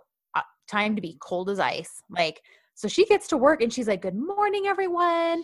And he, little jerk, is like, you're late. But I'm like, oh, it's your fault. She's It's your fault she's late. You didn't pick her up, you dummy. Yeah. And she's like, oh, I well, I was bringing this stuff that you that uh-huh. you said you wanted me to, to bring. And he's like, everyone else is here, so you need to be here on time too, just like everybody else. Yeah. Meanwhile, he's being super nice to everyone else there. He's yeah. nice to Leyla for the first time in three episodes. And he's just such a jerk to Eda. Yep, because then he calls a meeting and basically is like, we need to refocus. We lost a job to Kaan. I don't want, and you know, he's clearly talking to himself, but he's like, I don't want personal life distractions. Your social life shouldn't interfere with your work life. And a lot of them are like, he thinks we have a social life, like working for him. Yeah. And, you know, but he's basically just reiterating that, you know, nose to the grind. We got to get this stuff done and nothing right. should be distracting you. And he's yeah. really just talking to himself because he let himself enjoy something just for the sake of enjoying it last night with somebody, with another human being, and he couldn't handle it. Yeah. So, you know, so it, he tells Eda to get a, this schedule thing done. And, um, and she's like, okay, I haven't, you know, I haven't been to the office yet. I just got here with these boxes. And he's basically like, I don't want excuses, just get it done. Yeah. And Work. yeah. So then she sees the, she goes to the office and she's like, what the heck? This is such a mess. I'm supposed to find something in all of this. Cause she doesn't realize he's making it less small for her right. claustrophobia. Right. She just sees that he, he sent her up the to wrong a messy way. office. Like, mm-hmm. oh, you're setting me up for failure because you sent me up to this giant mess to find something that I'm not going to be able to find now. Yep. So. Okay. Then, so this, then there's a, a meeting with their uh, chief financial officer. And this kind of makes it clear that Piril is um, a partner, mm-hmm. as well as Engin, as well as Serkan and his dad. So right. as far as I know, those are the only partners in this particular company. And this seems That's to be Serkan's company mostly. Mm-hmm. But um, I don't know if this is what you talked to Miriam about, because this was – a little confusing to me because this seemed like the same project that they lost to Kaan. Yeah. But I, it's some sort of bidding war. Yeah. So it seems like now I, only because Jason and I have kind of been a part of these when we had the plumbing business. So it was obviously not for architecture. But, right.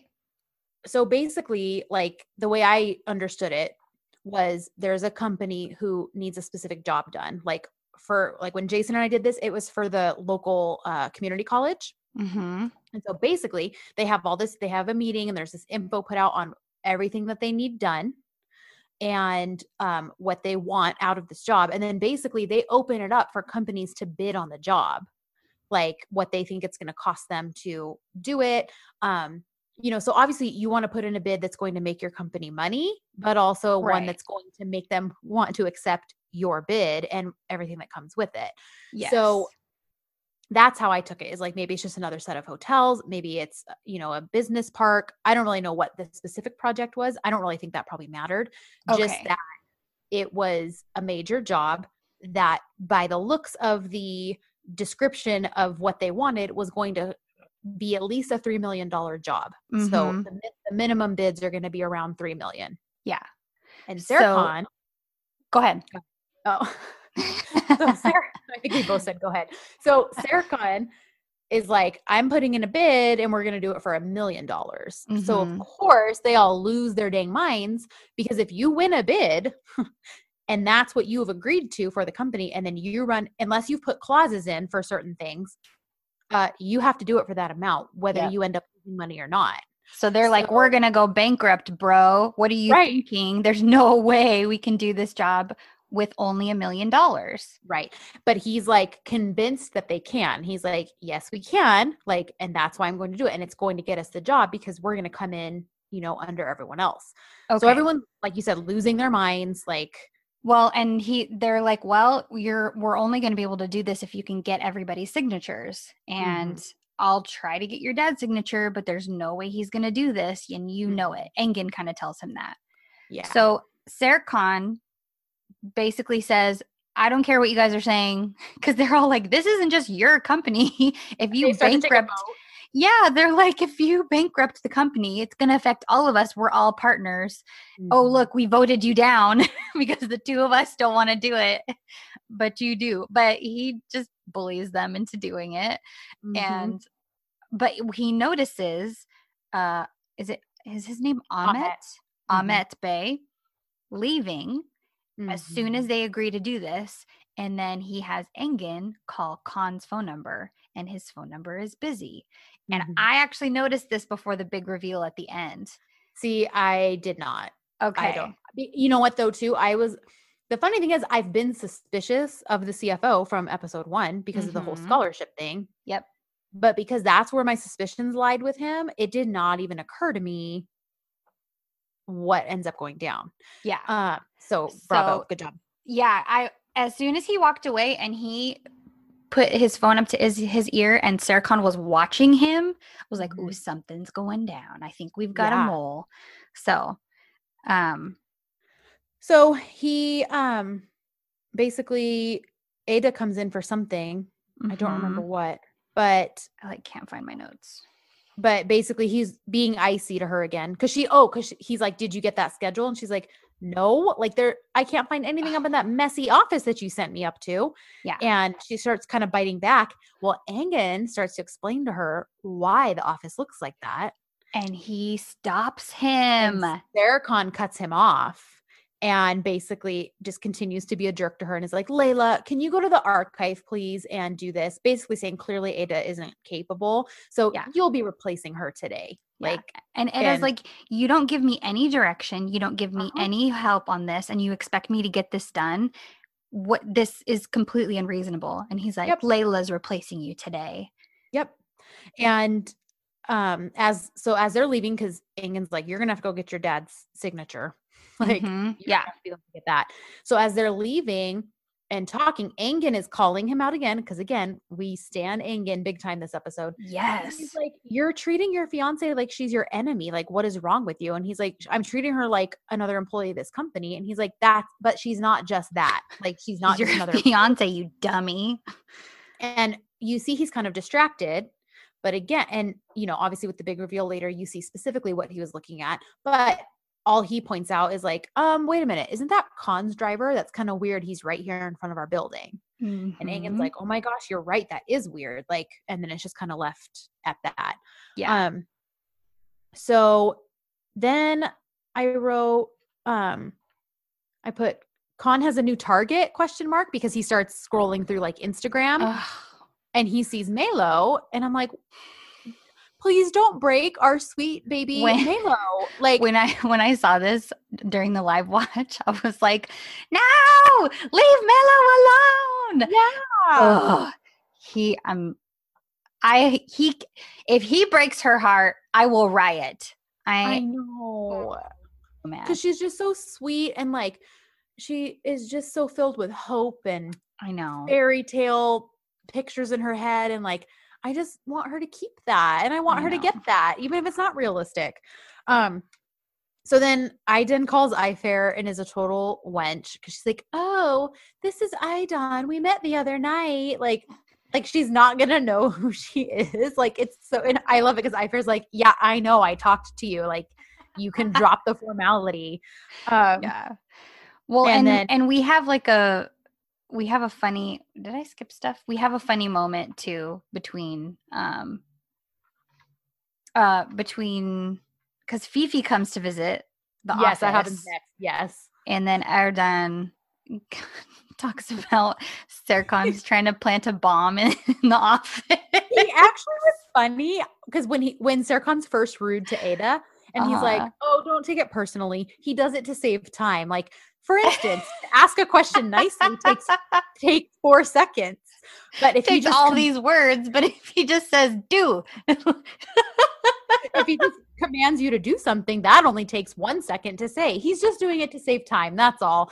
Like I love it, and he's kind of doing the same thing here. Like he wasn't making the office a mess to you know screw with your head, but there's a bomb. A bomb went off in here. Like it. It's just. See, with it, the with the subs that I saw, I thought he was saying that Serkan planted a bomb. Oh my gosh, that's he really was trying to kill her. Oh my gosh. Okay, oh my gosh. I like that one. He he's he's some good comedic relief this episode. He is. He is. Um, he and Seyfi. So you know. Uh, we pan back over. Aydan and Ayfer are now having coffee. It's tense. Mm-hmm. Yeah. I love Ayfer though, because she basically is like, listen, I'm not into all your snobbery and your, you know, whatever elite steps you have to take of family stuff, this and that. You're fake. You're artificial. I'm not about that life. Yeah. And she's like, none of this would even be have coming about if it weren't for your son and the scholarship with Eda. And then she and mom is like, what yeah. scholarship? Uh-huh. And I like that because Ayfer's like, well, if you want to know that, go ask your son. Yep. Um, so, so I love that. that little bomb is dropped for mm-hmm. Aydan to figure out and to deal with, right. with Serkan. Right. So Serkan has to get signatures from everybody, but he's has, I don't, I don't, I think Engin is the one who first tries to get the signature yes. from Baba and yes. he's not able to. So, um, he's still being terrible to Eda. Yep. And she, she walks in for something and I don't remember what, but she does knock on the door. She's like treading lightly, trying well, to. Yeah. Yeah. But I said, and, Ice King is back. yeah. But we kind of get the big reveal of why. And finally, he, I know. Cause she keeps, she has to push a bunch. Well, yeah. She's like, what's your problem? What is wrong with you? You need to tell me what's going on. Right. You're being because, rude. Yep, the guy yesterday was not the same guy that you're acting like today. So mm-hmm. what is the deal? You need to talk to me. Right. And Did so, I do something? Did I offend you? Yeah. And he kind of explodes that she's getting too close and he doesn't like people close to him. And I said, oh, emotionally constipated man. We love them so much, even though they're such jerks. Oh, and he's like, that guy yesterday wasn't me. You need to forget him. And don't forget that this is just a game. And so she says, fine. Mm-hmm. And then she walks away. Okay. Here's the thing. She left this, right? Yeah. She left the flower. It wasn't like they were talking um, and it fell off of her shirt. So, okay. Well, first I like that she figured out what he was doing with the office. And as she's stomping off, it's like, don't bother renovating the office. I found a place to work. Like, mm-hmm. you don't want us close? Like, mm-hmm. don't even bother doing that for me either. I didn't catch that. And, you know, because I like that she pointed out what's not you. The fact that you, because she's basically like, well, I thought last night. And he's like, what did you think? What did you think's going to come of us? And she's like, I was just referring to human interaction, like not that something was going to happen between us, just that it was two human beings, like enjoying one another's company. That's all I meant by it. Yeah. And he can't even handle that. And that's when she storms off. So I, I assume, I assume it was left by her. The thing okay. is, it, it doesn't really matter whether it fell off or not. I think it symbolizes what it symbolizes.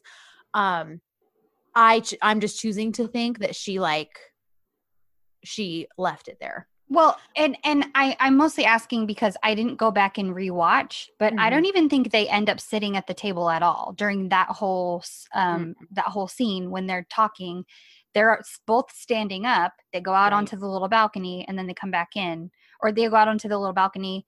They have it out. And then he comes back in and sees the flower, which is why I think that she left it. Right. So you guys, this is the point where I was like, okay, first of all, I have to say I was very excited because the first time I watched this, I was like convinced I figured out which flower it was, especially because then when I looked up the meaning of the flower, I was like, this fits perfectly. Upon further inspection, there are other aspects to this flower that don't quite match what I thought it was. I thought it was a blue hydrangea, mm-hmm. which I have some of those on my patio. So then when I went and actually really looked out at mine, they don't have those weird little antenna things that this flower does. This flower has like little antennas coming out from it and hydrangeas don't. So I was like dead, like I got this because hi- these blue hydrangeas re- uh, represent like rigidity and coldness and the need and regret and all this, like all this stuff that like okay. completely, I think, describe what's happening in that situation. Okay. Um, But it's it's not. So then I was like, you guys, I have like one, two, three, four. I think I have four possibilities written out of what. Do you I really? It could be. Yes. Okay. So. But Ashley wouldn't tell me what hers was until we recorded. So I want to hear it. What do you think? what I think, I think that it's a star flower. Okay. And one of the reasons, I have a lot of reasons why I think it's a star flower. One of the reasons is because of their whole conversation the night before after the party, where he takes her to his telescope. He talks about how stars are born. She realizes his deep love for stars and everything with astronomy. So I think that is one reason why she, as a florist, would think, hey, I should bring a little cluster, a little cluster of star flowers for him to work. He'd probably appreciate that. And I can tell him, hey, this is a star flower. Okay. But since it's Ayşe, It, that's not the only reason why I think it's a star flower. Mm-hmm. So over the last, I don't know, six months, maybe even longer, Ayşe mm-hmm. has been tweeting different flowers with different facts and sometimes different connections to mythology, et cetera. Well, she had a word of the day recently. I didn't even look at what day this was posted on Twitter, mm-hmm. but it might have been back in March or something. But her word of the day is May, like the month. Mm-hmm. And the explanation underneath her tweet says, one of the seven fairies named Pleiades, a star cluster Ulker. So it, that's like the explanation of, of what May is. So she mm-hmm. says, fairies evade from predators by turning into doves. They fly into the sky and escape and appear as a constellation. Sailors do not sail without seeing Pleiades to be protected from the storm. And underneath, there's a picture of some flowers that look an awful lot like the flowers that Eda left on that desk. These ones happen okay. to be white. So uh-huh. I was like, hmm, okay, well, we know that Serkan is interested in constellations because of Sirius, et cetera. Mm-hmm. So I started looking it up, mm-hmm. and the story behind the Pleiades is that they were the companions of Artemis. They were, so Artemis. Another Artemis connection. Mm-hmm. They were the seven daughters of Atlas and the sea nymph uh, Ple- Ple- Pleone? Pleone? And they're the sisters of Calypso, Hyades, Hyades, and Hesperides. So basically, um, they were thought to be translated to the night sky, to the night sky as a cluster, and were associated with rain. And the whole, let me look, sorry, my notes are a little scattered with this, but basically, Atlas was after Atlas was forced to carry the heavens on his shoulders. Orion mm-hmm. started to pursue all of the Pleiades, all the seven sisters. So Zeus, in order to protect them, transformed them first into doves and then into stars to comfort their father and to keep them safe.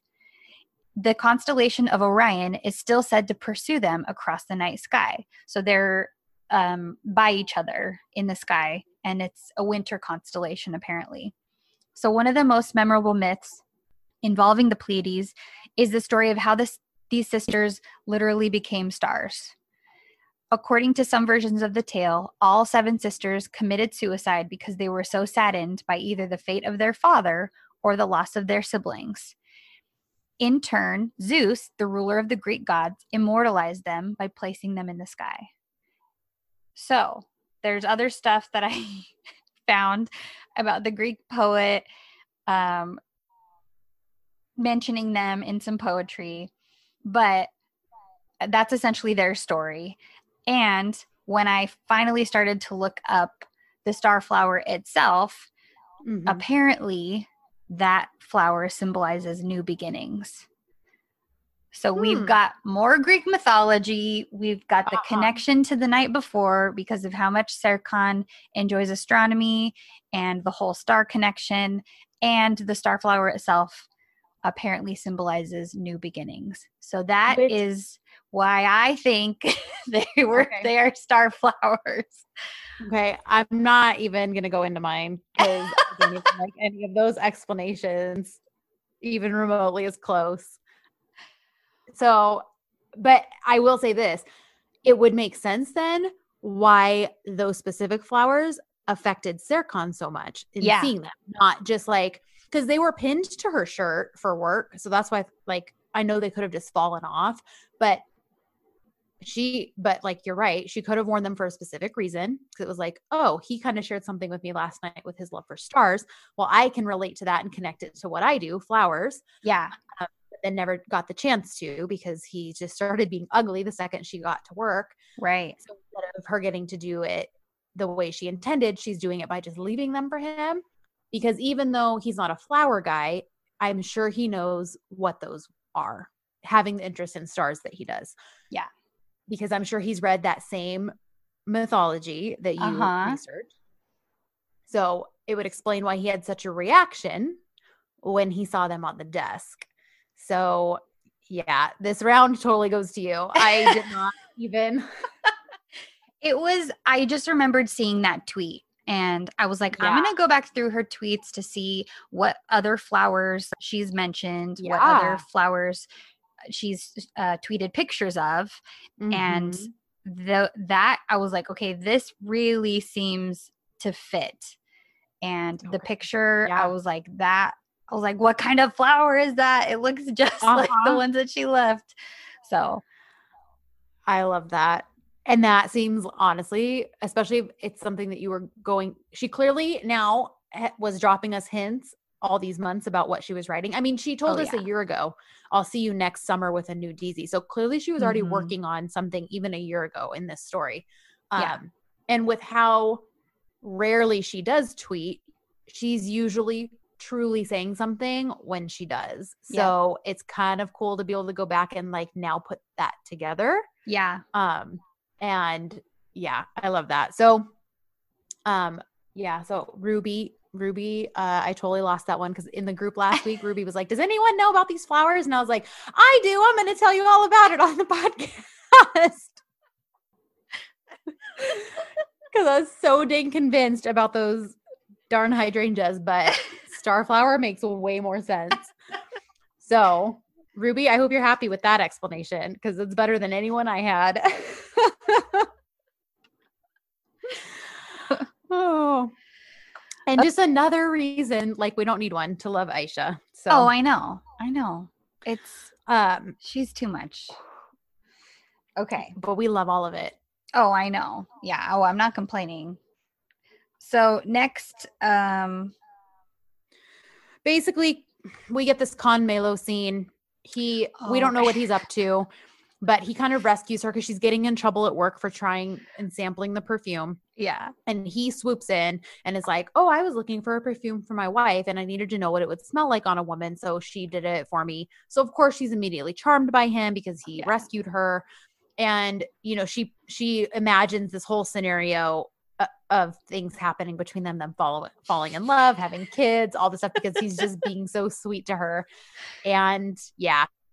So that's where that ends up. I, but we yeah. don't know, we don't really know the ulterior motive yet. Clearly it has right. something to do with, you know, finding out about Eda and Serkan, but why it's Melo and what he's exactly trying to do isn't clear yet. But yeah, that's essentially what, what that whole scene was.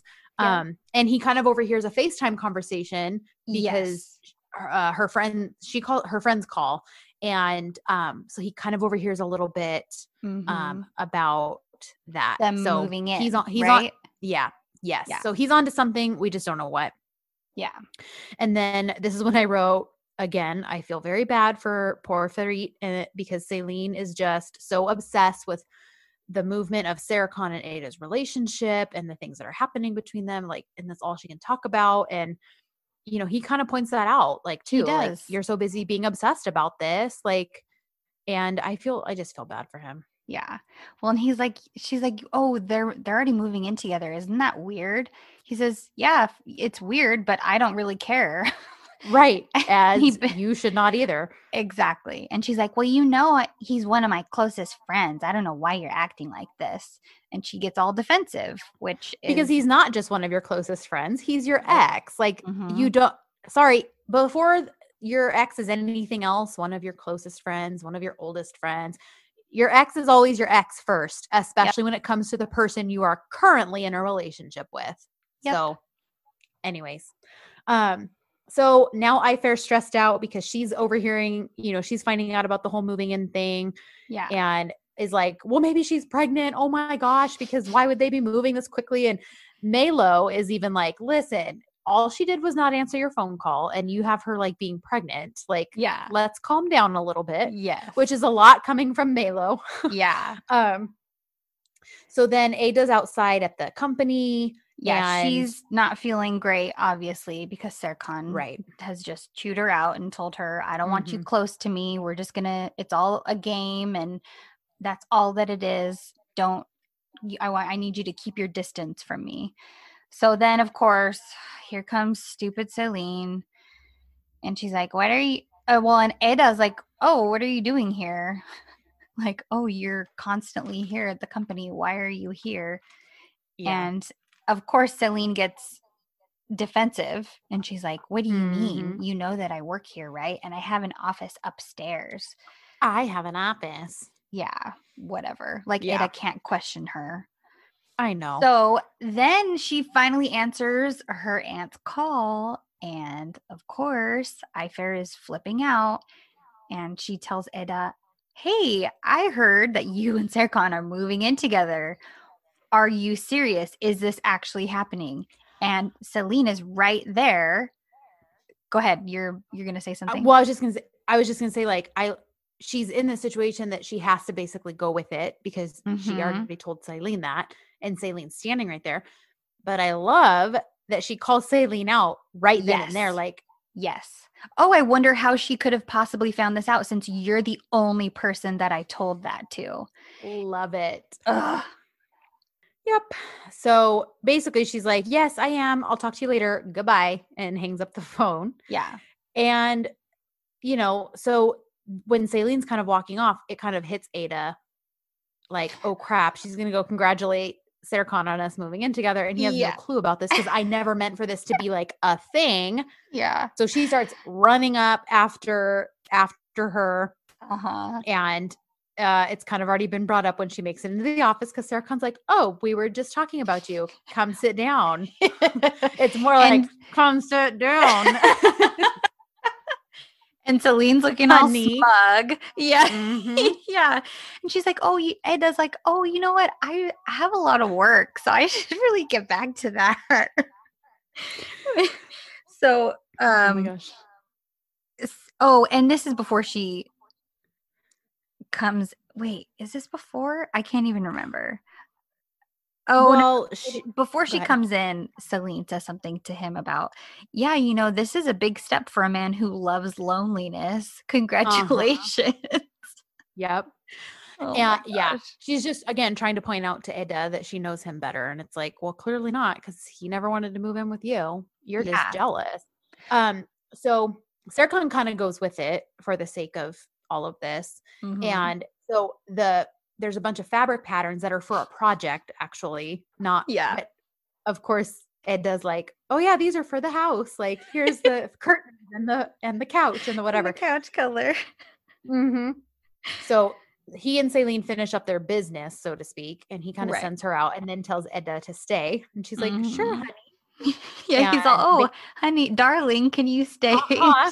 Of course, my love. Yep. So he is clearly not thrilled about this. So she kind of explains to him, like, well, here's where this all started. Like, cause he's like, what moving boxes is she referring to? And she's like, those are the boxes that you asked for that you had said Seyfi sent to the wrong place. I had them brought to work for you. That's yeah. what they thought were the moving boxes. And then, it, and I told them to take it up with you and they assumed right. we're moving in together. Right. So, but it leads to more arguing, of course. And she winds up saying, you know, that she hates him. And he's like, the feeling's mutual. And, you know, they, she storms out and yeah. it's not, it's, it's ugly. Yeah. So then so now, we kind of touch. Go ahead. Yeah. No, we've got the, the interesting conversation between Serkan's mm-hmm. parents. So she approaches him and she tells him, I'm going to ask you something I haven't asked you for nineteen years. And essentially she's asking him to go easy on Serkan and to act like his father and not his enemy. And she's saying, you know, I really would just love for you to love him for who he is. Right. You guys have always been very different. And I think that you should just accept him. He was never what you wanted. You pushed him away since he was a child, all this stuff. And he was their relationship. Not the same. and about him being, you pushed him away when he needed you because mm-hmm. he's not the son you dreamed of. Right. And I, I feel like that's just something that's very specific. So. Well, and she, then she says something about you're going to push away our only child or our mm-hmm. only son. Yeah. So again, mm-hmm. there's just some very specific wording here. nineteen years. He's not the son you wanted. He's our only son now. Right. I mean, so almost like the whole, I mean, I'm thinking back to like, you know, Regency, but like an heir and a spare type of a thing. And sure. it seems like Serkan was more the spare than the heir. And, and maybe you support the sibling theory. Well, and maybe the, the older sibling was a lot more like Baba, and mm-hmm. he was more calm and he wouldn't make rash decisions, and Serkan is a little more not wild um, but yeah yeah he'll kind of he's more spontaneous and he does like lives act- on the edge with business. Mm-hmm. Exactly. And he seems to be a bit more of a dreamer because of the magic and the astronomy aspect. So maybe Baba's just like, well, I just wanted a business, somebody who mm-hmm. wanted to do business. Yeah. Yeah. Well, and you know, maybe him, it's funny because clearly he went to school for astronomy and maybe that was his initial dream and passion to begin with, but mm-hmm. maybe led to this whole like company thing because now his brother isn't around to do that. But Serkan being Serkan maybe wanted to do it more on his own terms. So he's not exactly working for dad's company. Yeah. Um, yeah. I'm really curious to see how all that all, that all unfolds. Yeah. Um, so then to her friends, and I think it's just to her friends, maybe Ayfer's there. I don't remember, but Eda they're all eating dinner. Okay. So Ant's there too. Mm-hmm. Um, she basically explains, here's why everyone thought I was moving in. This is why I went with it. His stupid ex was being dumb and making me feel stupid. And so I couldn't let her get a one up on me. She saw those boxes, assumed I was moving in, and it just all kind of spilled from there. Yeah. But basically clears up. That's not what's happening. And the girls, again, being the great friends they are, are like, well, you need to keep an eye on her. She was very close to him at the party. She was touching him. She was being flirty with him.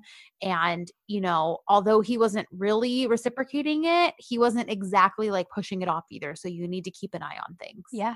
Fifi tells her to basically say, it, tell him it's either you or Selin. uh-huh. I love it. They're like, Fifi, you're giving advice? Like, like relationship advice? That's so unlike you. Yeah. Um, And then Serkan gets his dad's signature with a bit of a bribe because, of course, dad's like, this is crazy. I'm not signing this. You're doing impulsive things. You're getting yeah. engaged to people you don't know. Now you're wanting to do this crazy job that's going to lose you at least two million dollars, if not more. And he's like, listen, I promise if this goes south, if you sign these papers and this goes south and it doesn't go the way I want, I will close the company and come work for you at the holding. Mm-hmm. So that's got Baba enticed. Yes. And, and he signs, he signs it. The papers. Mm-hmm. Yep. So now. Safety, safety again, safety to save the day. Uh, yes. Well, because he tells him what Eda did and mm-hmm. he tells With him. With her own two hands. Yeah. And you know, she looks like, like a, she's a little girl, but she's very strong. Because he basically tells Serkan mm-hmm. that Eda was the one who moved all those boxes by herself. And yep. she told Seyfi, yeah, no, you go grab the car and I'll bring the boxes. I'm a strong florist. I can do it. So Seyfi's impressed. And yeah. Serkan now knows that she's the the reason that he got all that stuff. And he didn't even ask her to do that.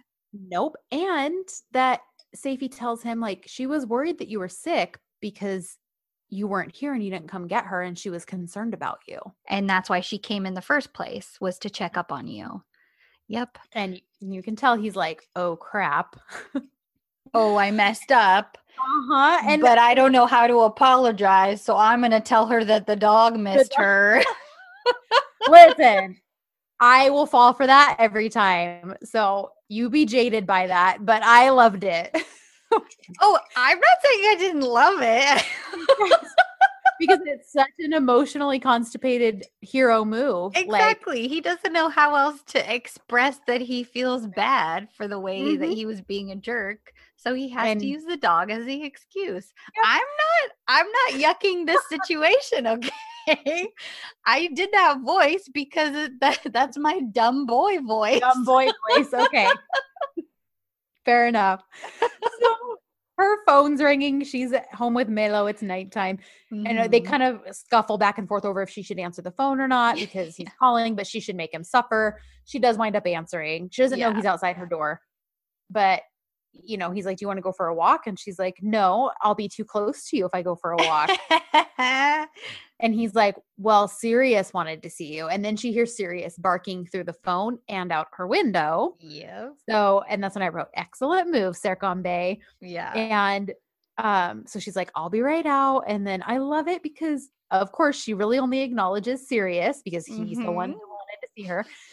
But you can see he clearly adores and admires how much they love each other because yeah. Sirius clearly doesn't just love everyone he meets. Right. So it's, I just wrote happy sigh. I love it. Yep. And so they, so they, they start a, to go for a walk. Yep. We have another jacket moment. Uh-huh. He's like, he's you're like trembling. You're so he puts his jacket on her because he can't stand to see her cold. With- You know, this is excellent in two ways. One, it's a very, very sweet move. Mm-hmm. Um, but two, it puts that very tight t-shirt on display where you can see his arm muscles very well. So whoever, whoever his costumer is huh? for this show, I would like to submit my formal thanks to them for yes. these polos and these pants, because everything fits him fits. very well. And very I don't, well. I will take it. I yeah. will continue to watch every moment of him walking away from the camera. It gives a whole new meaning to I hate to see you go, but I love to watch you leave. We because are the ones. We are the ones who hate to see him go. I love to watch him leave. Whole new meaning. Oh so, my gosh. Um, but if you're listening, I should have looked, we should have looked up this person's name, but um, we would like to submit formal request for um a Henley. I would like to see him in a three button Henley. Oh, I, I, I'll take that. Mm-hmm. Okay. And um, so, maybe, uh, maybe some sweatpants. Yeah. A Henley and sweatpants when he's at home in his no socks. too much too much I would be, I, I would be Eda and I would pass out. But he'd catch you while wearing the Henley. Oh my gosh! Right. Okay, so they have a conversation. I know, I know. So they have a whole conversation here. Oh. And he explains that's not what he meant about the distance between them. Sure, Jan. Mm-hmm. Perhaps today I was mean to you, but I wasn't actually mad at you. Mm-hmm. And poor emotionally like, stunted man. Yeah, she's like, listen, I don't understand. Sometimes you're good, sometimes you're bad. First you scream and you get angry, and then you come to my house. So yeah, he's like, I, I wasn't mad at you. Maybe I was mean, but I wasn't mad at you. I mean, I right. don't like people approaching me. And she's like, okay, what do you mean by approaching? Mm-hmm. She says, we and- go ahead. No, no, no, go ahead. Well, because she's like, this, this, I didn't totally understand the, mm-hmm. the subs because she says, we were talking about celebrities yesterday. Stars. Oh, stars and celebrities here are the same thing. Uh-huh. So they must have they must have translated stars as celebrities. I immediately picked that up. I was like, oh, they they did the wrong star translation. Ashley's away from the mic laughing, you guys. She can't stop. That's so stupid. I mean, I understand it, but I can't. And I can't believe I didn't catch that. I was like, celebrities, what could they possibly mean? Stars. Oh my gosh. I'm, I was proud of myself for getting that one like right away. I was like, oh, duh. That's a, they, oh they just translated gosh. the wrong star meaning. Oh, duh, Ashley. So they're talking about stars. famous, famous, famous stars. Oh my gosh. But yeah, he, yeah, he, Go, you go ahead. I, I don't know what planet I'm on right now. Celebrity planet. Oh my gosh. So basically, sorry, you guys, the, I know it probably isn't that funny to you, but it was really funny. Um, so, but yeah, he's just basically like, yeah, I don't do that though. Like, I don't talk about that with people. That's like getting close. And it's just how I am. It's just who I am. I don't know any other way to explain it. And, you know, I love her answer because she's like, you know, I get it. Like, I don't allow you to touch me physically. You don't want me to touch your soul. Yeah. Like, that's fair. Mm-hmm. So she's like, she's down with it. And, um, you know, but then Celine's kind of brought up and she, and she's like, okay, listen, since we're doing all this for her benefit, what is it that you like about her? Mm-hmm. Like what, because you're clearly hellbent on this thing happening. And, you know, he's like, her mind, she's perfect, which, ew, no, she's not. And Eda says, nobody's perfect. Yes, she does. And, but she does point out like, oh, you love her for her mind. That's actually very romantic. Mm-hmm. And, you know, she's responsible, balanced, stylish, et cetera. So she's like, okay, I get it. She's like wonderful and amazing. So mm-hmm. what is it though that this wonderful, amazing woman is so jealous of me? And he, I love, I love it because he says, there are many things in you for her to be jealous of. Did and then you I see? Love it.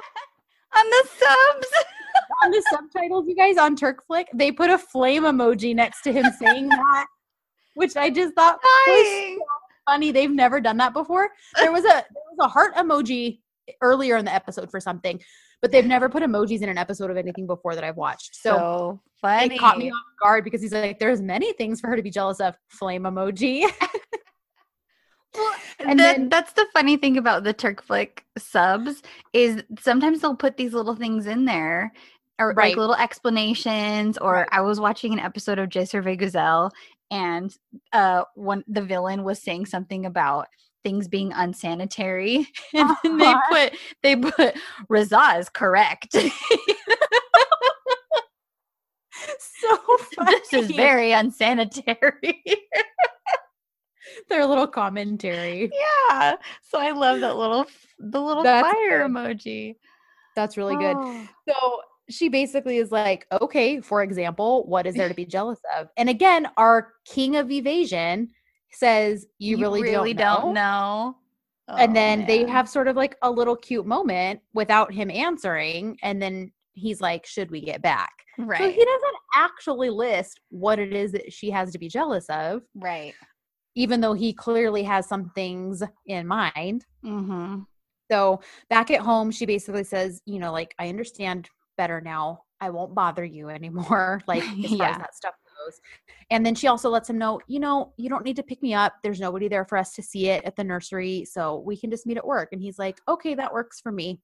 Well, and she says, you know, and we don't need to be around each other if other people can't see us. So right. something like this, he doesn't need to come over to her house because right. nobody's going to see them anyway. Mm-hmm. So yeah. And so then it's y Gedeler. And he, she goes to take his jacket off and he's like, no, just yep. keep it on. So I'm like, oh my gosh. This is the kind of stuff when it's in a romance novel, I'm like, good grief, dude. Because it's like, clearly you not only have feelings, you do know what to do with them sometimes. Oh yeah. But you still somehow think you're incapable and unable to love. Yeah. Okay. This is yeah. very like, I, I have a feeling we're going to get like a, Uh, Tom buys a newspaper for Cassandra just to be able to rebut an article. I feel like we're going to get something like that here. Like Serkan's going to like spend insane money on something just to save Eda's reputation, like well, buying an entire publishing house. I, I could see him definitely doing a huge grand gesture for her mm-hmm. in the future. Mm-hmm. Definitely. Because or like he'll, or he'll name a star. Yeah. He'll name a star after her or something like that. Mm-hmm. Um, yeah, we're definitely going to get something big from him. Yeah. So we get a little clip because Ferit somehow is apologizing to Selin, which whatever. Which he doesn't. You have did to, nothing wrong. Yeah, he doesn't owe her any apologies. But she just snakes her way into getting dinner with mm-hmm. Eda and Serkan the next day. as proof that they're just buddies. And she's like, oh, and you know what? They shouldn't come here. They're moving in together, so why don't we go over to their house? And Farid's yeah, they like, can host. Cool. This. All right, no big deal. So that's in the works for the next episode, obviously, because stupid Selin. And the next morning, guess who well, still shows up? He shows up at the nursery, even though he was flat out told he didn't need to. Because it's who- in the contract, Kristen. He's the le- con- he's the- legally bound to come get her. From now on, I'm air quoting, the contract really is his heart. He just won't admit it. Yeah. Because he needs an real. excuse. Yeah. Because yep. let's be real at this point. He actually got permission. It was her suggestion. So yeah, like yep. there was literally no reason for him to show up. Yep. And he sees that she's drawing, and mm-hmm. she he asks to see it, and he compliments her talent yep. and says that it's a really actually a great skill for an architect to have, um, yep. for a landscape for a architect. landscape architect to have. Yep. And you know, so he, but he starts coughing again, and I'm like, okay, what the heck is going on with this? Like, yeah, he's and well, and Eda even says something about, you know, you're allergic to strawberries. It's very possible that you could be allergic to something in the nursery too, some yeah. plant or flower. So we're getting more foreshadowing mm-hmm. with his coughing at the nursery specifically. Yes. So um, I feel like it's like the sneezing around Polen thing. yeah. Yeah. Something like that. Um, but anyways, so he's like, I'll go wait in the car. She packs mm-hmm. up. They get in the car. She like rolls the top down, and he's like, the air conditioning's on. She's like, but we have fresh air right here. And he's uh-huh. like, okay, which is already a huge feat. I feel like episode one, he would have been rolling that thing back up and been like, don't touch my car. So then she hears a song that she likes that comes on the radio mm-hmm. and she turns it up and she starts dancing to the music. Yes. And he, he's just smiling at her. Yes. It's he's not about- even, he's not even trying to hide that nope. he thinks that she's adorable. Nope. And he's loving it. I wrote that in all caps. Like, he loves it. And um, so they get to work together. They arrive together, and it's kind of tense because they're supposed to find out the result of the, au- the auction for that um, right. job today. And Engin is tense. And, um, but you know, when they show up, Serkan's like not worried. He's like, I sent a lawyer to keep track of that. I didn't want to run into Kaan because he's probably bidding on this job too, and I didn't want to deal with him. But yeah, the, the lawyer will let us know. This is when we get that weird put-a-real moment with Eda that we mentioned earlier with the about makeup. her makeup. Yeah. And um, but then she's like, I have to go see uh, Aydan Hanım for fabric stuff because clearly she does some of the design that has to do with the architecture firm. Yes. Um, so I'm like, all right, see you later. Yeah. Melo gets fired yeah. because she's sampling the perfume again, and uh, Kaan's not around to save her, according uh-huh. to her coworker. But when she calls Fifi to tell her, she's like, Fifi, I was fired again. So clearly this is like a thing with Melo. Yeah. Well, and then she's like, let's go, let's go celebrate. Yeah. So too much. So back at work, Serkan's phone rings. Uh, it's Selin. She's like, we need to talk. It's very important. I wouldn't say it was if it wasn't, like, but also blah yes, blah blah blah blah. So he's like, okay, fine, I'll meet you there. And guess who else is at the restaurant when they get there? The girls, our favorite the girl best, gang, yep, the bestie brigade. brigade. Um, so, so then they call. Go ahead. Mm-hmm. Well, because Fifi sees them and she's like, uh, what? Him coming to eat alone with his ex. This is bad. If this isn't a romantic meal, then I don't know what is. Mm-hmm. And the girls are like, I don't know. Maybe it's nothing. So Melo, uh, no, they call Eda because they're like, hey, what's going on? What's what's Serkan up to? Oh, and she's like, oh, he's at an important meeting. Why, what's up? They're like, oh, no reason. Just, you know, we love you so much, and we're going to be here for you no matter what happens. She's like, oh. Okay, thanks guys. Okay. Yeah. This is a little weird, but I have I have to go back to work now. Yep, see ya. So they hang up. Yeah. And, and Selene's all, you've changed. You're not the same. Blah, blah, blah. And he's like, what are you talking about? I'm the same guy I've always been. And he's I- like, why do you care? Mm-hmm. And amen, Serkan. Yep. yep. And she's like, well, I just think you're being used and all that. And he's like, Eda's not using me and she won't hurt me. But maybe you should be more concerned about your fiance since he's so cozy with Kaan. And she's like, everything's not about work, Serkan. And like, yeah, clearly, but also you're a little bit too obsessed with this stuff that isn't your work, Selin. Mm-hmm. So um, the girls so continue to spy. Me- Melo gets up so she can have a closer look and so she can hear them. And she overhears the little bit about um, what it, he says something about the contract, right? I don't remember exactly what he says, but yeah, she overhears something and misunderstands. Yeah, it says something about the bid thing and how she signed it, you know, and she's like, because I trust you and I don't, you know, I know you would never like put, put me in danger type of a thing. Okay. And, and then like puts her hand on his arm. And this is where I said, strike one, Serkan, fake fiance or not, you pull away from that crap because. Yes, you do. Don't just let her hold your hand. Nope. Ugh. You pull away from that crap. Like, hey, you wanted to come and you said this was important, but this isn't a part of it. Mm-hmm. Yeah. So. So that's, one. yep, that's done. Um, we flash over to Piril and Aydan. Basically, she's now going to become Aydan's spy. Like, yeah. she's going to be her eyes and ears. That's yep. really all that scene is worth. Yep. um, so now we're back to the gr- to the girls, and Melo is so upset. She- she's very mad today in this scene. She's like freaking out. She needs the cologne on her wrists. There, but she, I love.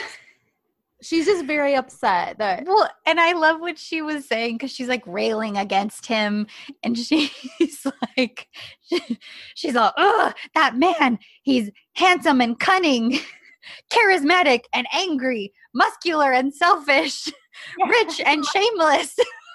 Muscular and selfish is my favorite. I think I loved it so much. So she thinks basically that. They're they're gonna break up. That Serkan and right. Eda will break up, and that right. Selin will break up with Ferit, and that the two of them are gonna run away together. Run off. Yeah. Uh huh. So she she eventually calms down, but they're kind of deciding what are we gonna do about this? Are we gonna destroy mm-hmm. him? How are we gonna take care of him? Love this. Love it. So, yep, they're just the best friends. They really are. So then we get back to work, and Eda does notice Selin and Serkan. Arriving coming together back to the at the same time. Mm-hmm. So she kind of starts her little hamster wheel moving. And, you know, Selin then sees that same fabric sample from before, but Peril's holding it this time because she had just met with um, Aydan. And she's mm-hmm. like, oh, um, is that – she she makes the assumption that those are the fabrics um, that Eda had chosen for her in Serkan's home. So that, yeah. that messy web continues to get woven because – then now Piril basically knows that they're planning to move in together and that she apparently has terrible taste because of the fabric that they pointed out that Eda was supposedly choosing, but she was just yeah. doing it as busy work because it's yeah. fake. Yeah. Um, so that's just more and more of a mess. Yeah. And Baba shows up for the bid announcement, which is yes. we kind of touched on the fact that he doesn't obviously come in very often. So it's kind of a big deal when he does. Everyone starts like freaking out. And I love it because Eda asks uh, – what's that guy's name? Erdan. Erdan. Who Erdan. Is that? And he's like, oh, oh, big boss. He's, yeah. he's a big boss. Well, and he says it's even his first time seeing him mm-hmm. that day. He's he's yep. never even seen him, and who knows how long he's worked for the company. So he's like, that's his dad. You don't know, like, yeah, you know, like the head honcho. Well, and, and Baba is all sarcastic. He's like, yeah, I wanted to see the place before it gets shut down. Uh huh. Because he's convinced. So I love it though, because when Ser- Serkan walks him over to meet Eda, he's like, they kind of look at each other like, oh, and Serkan looks back and forth and he's like, we met already. And he's like, yeah, met already. And I love it because that's when Baba's like, is this what you meant by the big task you didn't think you could handle? But she pulls a Serkan and avoids the question. That she does. And so... yeah, but I love it because he's like, you know, nice to see you again. and doesn't start being all weird around her because now he knows she's like, she's that girl, the one he just met a few days ago and is engaged to. But it, he does such a power move right here when they go into the conference room and Serkan goes to sit down. And when he pulls the chair out, his dad sits in that spot instead. It's great. It's so good. It. Do you want to talk about this big reveal here though now when the call comes through? Yeah. So the call comes through and they've lost the bid. And Engin and Piril are just bracing for Serkan to flip out, just like mm-hmm. he did at the party when they lost that other job to Kaan. Mm-hmm. But to their surprise, Serkan starts laughing and he's like, oh, mm-hmm. we lost the bid? Awesome. And they're like, um, yeah. And not only did we lose the bid, we lost it to Kaan. And he's like, oh, awesome. Like maniacal amazing. Laughter. He's like, very cool. And then he calls Ahmet Bey and has him come in. And this is so good. Oh this my gosh. This is so good, you guys. It's so good. So, um, drum roll. So he has the big reveal that he wanted to lose this deal to them. And all in all, he knew that this was going to be too big of a project for their company. And so he basically did a bait and switch because he had a feeling that after the reveal of the loss of the scholarship that he figured out with Eda, he started looking more into Ahmet Bey and his dealings, and he ended up figuring out that he's been a mole in the company and that he's relaying information back to Kaan. Right. And just to prove it, he went in for this deal. So he, he had the whole meeting with everybody and was like, no, we're for sure doing this. Mm-hmm. Obviously, Ahmet called Kaan right after they made the decision. Then he had Engin call Kaan. The line was busy. There was his proof. He's like, okay, this is for sure happening. He's the mole. This is how we're going to get him. So he did it all on purpose to reveal the mole. And now, now Kaan is stuck with this project that's crazy, going to be super, super expensive. And the budget's going to be huge. And yeah, and he clearly bid under a million dollars because that's all Serkan bid. Yep. So this is essentially so it's even worse. Uh-huh. Yep. Yep. And it's weird because Engin is thrilled and even Baba uh-huh. looks impressed. And Serkan's like, oh, by the way, Ahmet, you're fired. I love that. It's like an afterthought. Like you're not yeah. even worth getting angry over and like throwing out. Like just by the way, goodbye. Yeah. You're fired. And you, you go ahead and make sure you let Kaan know that this is the uh-huh. last inside information he's going to get from us. Uh-huh. But weirdly, Piril is not jumping up and down. And not until Engin, even Engin, yep. He's like, what's with you? Aren't you happy? This is great news for us. Not only did we avoid a terrible situation, but we stuck it to Kaan. And she's like, oh, yeah. Yeah, of course I'm happy. I'm just in shock. Well, and when she points out at the engagement party that they all went to school together, like, so she's known Kaan a long time too. And yeah. maybe she didn't have quite the falling out that Engin and Serkan did. Maybe. And she feels like pulled back and forth. So mm-hmm. I don't, I don't know. Maybe, maybe she's not Ahmet Bey bad, but she's still not trustworthy. Yeah. So basically Serkan says, tell everybody they get the day off because yes. he's so happy. And mm-hmm. then he ends up, him and Eda catch, catch each other's eye and they're just kind of gazing at each other. It's really cute. It's so cute. Because you can tell she's like happy for him. And it's just funny that he looked out and like found her face. Like, and they're just smiling at each other. Yep. And they're just like, like a couple smiling. Of idiots in love. Yep. We love idiots in love, you guys. Especially when they don't even know they're in love. So, um, so everyone like files out basically. Dad congratulates him. Like, I see you avoided having to come work at the holding a little bit longer. um, but you know, you can tell he's begrudgingly like impressed with his son. Yeah. Um, and so they all kind of file out. So mm-hmm. Eda comes in to congratulate him and ask if mm-hmm. she's allowed to leave also, because everybody else was given the day off mm-hmm. and her phone rings. Yes. And Melo, she's crying. She's upset. Clearly we know why, but Eda doesn't know why yet. And so she's like, don't worry, I'm coming. I'll be there very soon. Yeah. And you know, Serkan's like, is she okay? And she's like, I honestly don't know, but I'm about to go find out. Phone rings again. Mm-hmm. It's Selin. Selin asks her something that no, stresses it's, her it's out. Aydan first. Oh, Mama the calls. That's right. Mama uh-huh. Bolat calls. And um, and then, of course, she's like, Mom wants to see her right away, has to talk to her. She's like, now your mom wants to see and talk to me? What the heck is going on? Right. And then Selin calls. Yes. And we don't know what she asks. All we know is that she says something, mm-hmm. and it stresses the heck out of Eda. Yeah, her eyes go all big.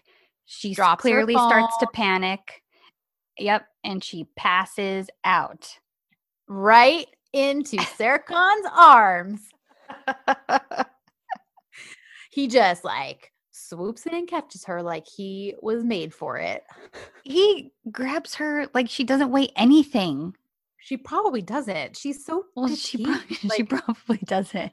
Listen, I was seen, trying. I'm you, trying to highlight his muscles. Okay. Exactly. Yeah. Have you seen his workout posts? Because dude is ripped. Yes. I'm just admiring how how easily he picked her up. Okay. Um, excuse me, Director Bey or Director Hanım. I don't remember if it's a guy or a girl who directs this um, I don't know. show. Can we request a um gratuitous workout scene, please? Oh yeah. In the coming, maybe not next week, since we already wished for Henley's and for mm. uh freak out Serkan over her health, mm-hmm. but maybe in like the next two three weeks can we get a gratuitous workout video where he's would, not wearing a shirt? And that would be nice. Yeah, like yeah. just just gonna throw that out there. so, so this is how the episode ends. She yeah. passes out in his arms, and yep. So maybe this will lead into the panic that you want next week. Like, because yeah. he kind of panicked the first time it happened, mm-hmm. and Ant's not around to be like, just get some lemon water. So maybe he'll, maybe he'll be like, oh crap, I got to take care of her, and he'll freak out. So someone call nine one one. Mm-hmm. What is it over there? Yeah. I don't know. Whatever their version of nine one one is. I know. So, Any, anytime I say that, I always want to, I always want to reference Hercules, because in in Disney's Hercules, uh-huh. they're they're like trying to trap him, and there's they they go, somebody call I X I I. I X I I. So every time I say that, I want to say, somebody call I X I I. Oh my gosh! Oh my gosh! That's so that's my level of joke yeah. right there, guys. I love it. I love it.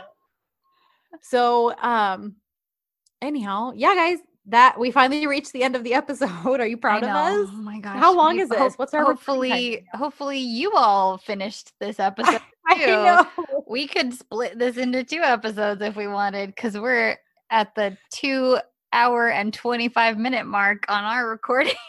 Well, you know, there was a lot to unpack here, and we're only releasing this episode tomorrow. So That's we're just true. making sure you have plenty to listen to. Plenty of content. Uh, plenty of content. Buke content. Yes, of it. Um, so yeah, what were your thoughts on the episode? Do mm-hmm. you have differing thoughts about the starflower theory that Ashley dug into? Yeah, are you gonna um, prove prove me wrong? Maybe yeah, somebody will. I mean, Maybe. Yeah. I'd be curious to hear about it. Um, so yeah, I don't know. What do you think? Do you think our predictions and our theories are headed in the right direction? Do you have something else entirely in mind that we're just completely overlooking? Because it's very possible. That's what makes this so fun, is hearing like everyone's perspectives and um, things that they think are going on. But since we are already past the two hour mark, I will just say that, um, you guys know where to find us. Uh, so if you want to chat with us, tell us your thoughts, you can do so on Twitter, Facebook, or Instagram at Dizzy four D Z.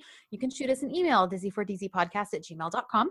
Uh, you can join our Facebook group if you would like. Please answer all three questions, uh, or we we give you a week, and then uh, we don't let you in. So if you weren't let in because you didn't answer the questions, just try again. Just answer the questions. Um, we just do that to try to keep spam accounts out. So um, we'd love to have you in there. And um, yeah, we'll see you guys uh, in a few days. Not sure when, but we'll have Bayamlish coming for you uh, sometime later this week. And until then, uh, we will see you guys later. Hoşça kal. Görüşürüz.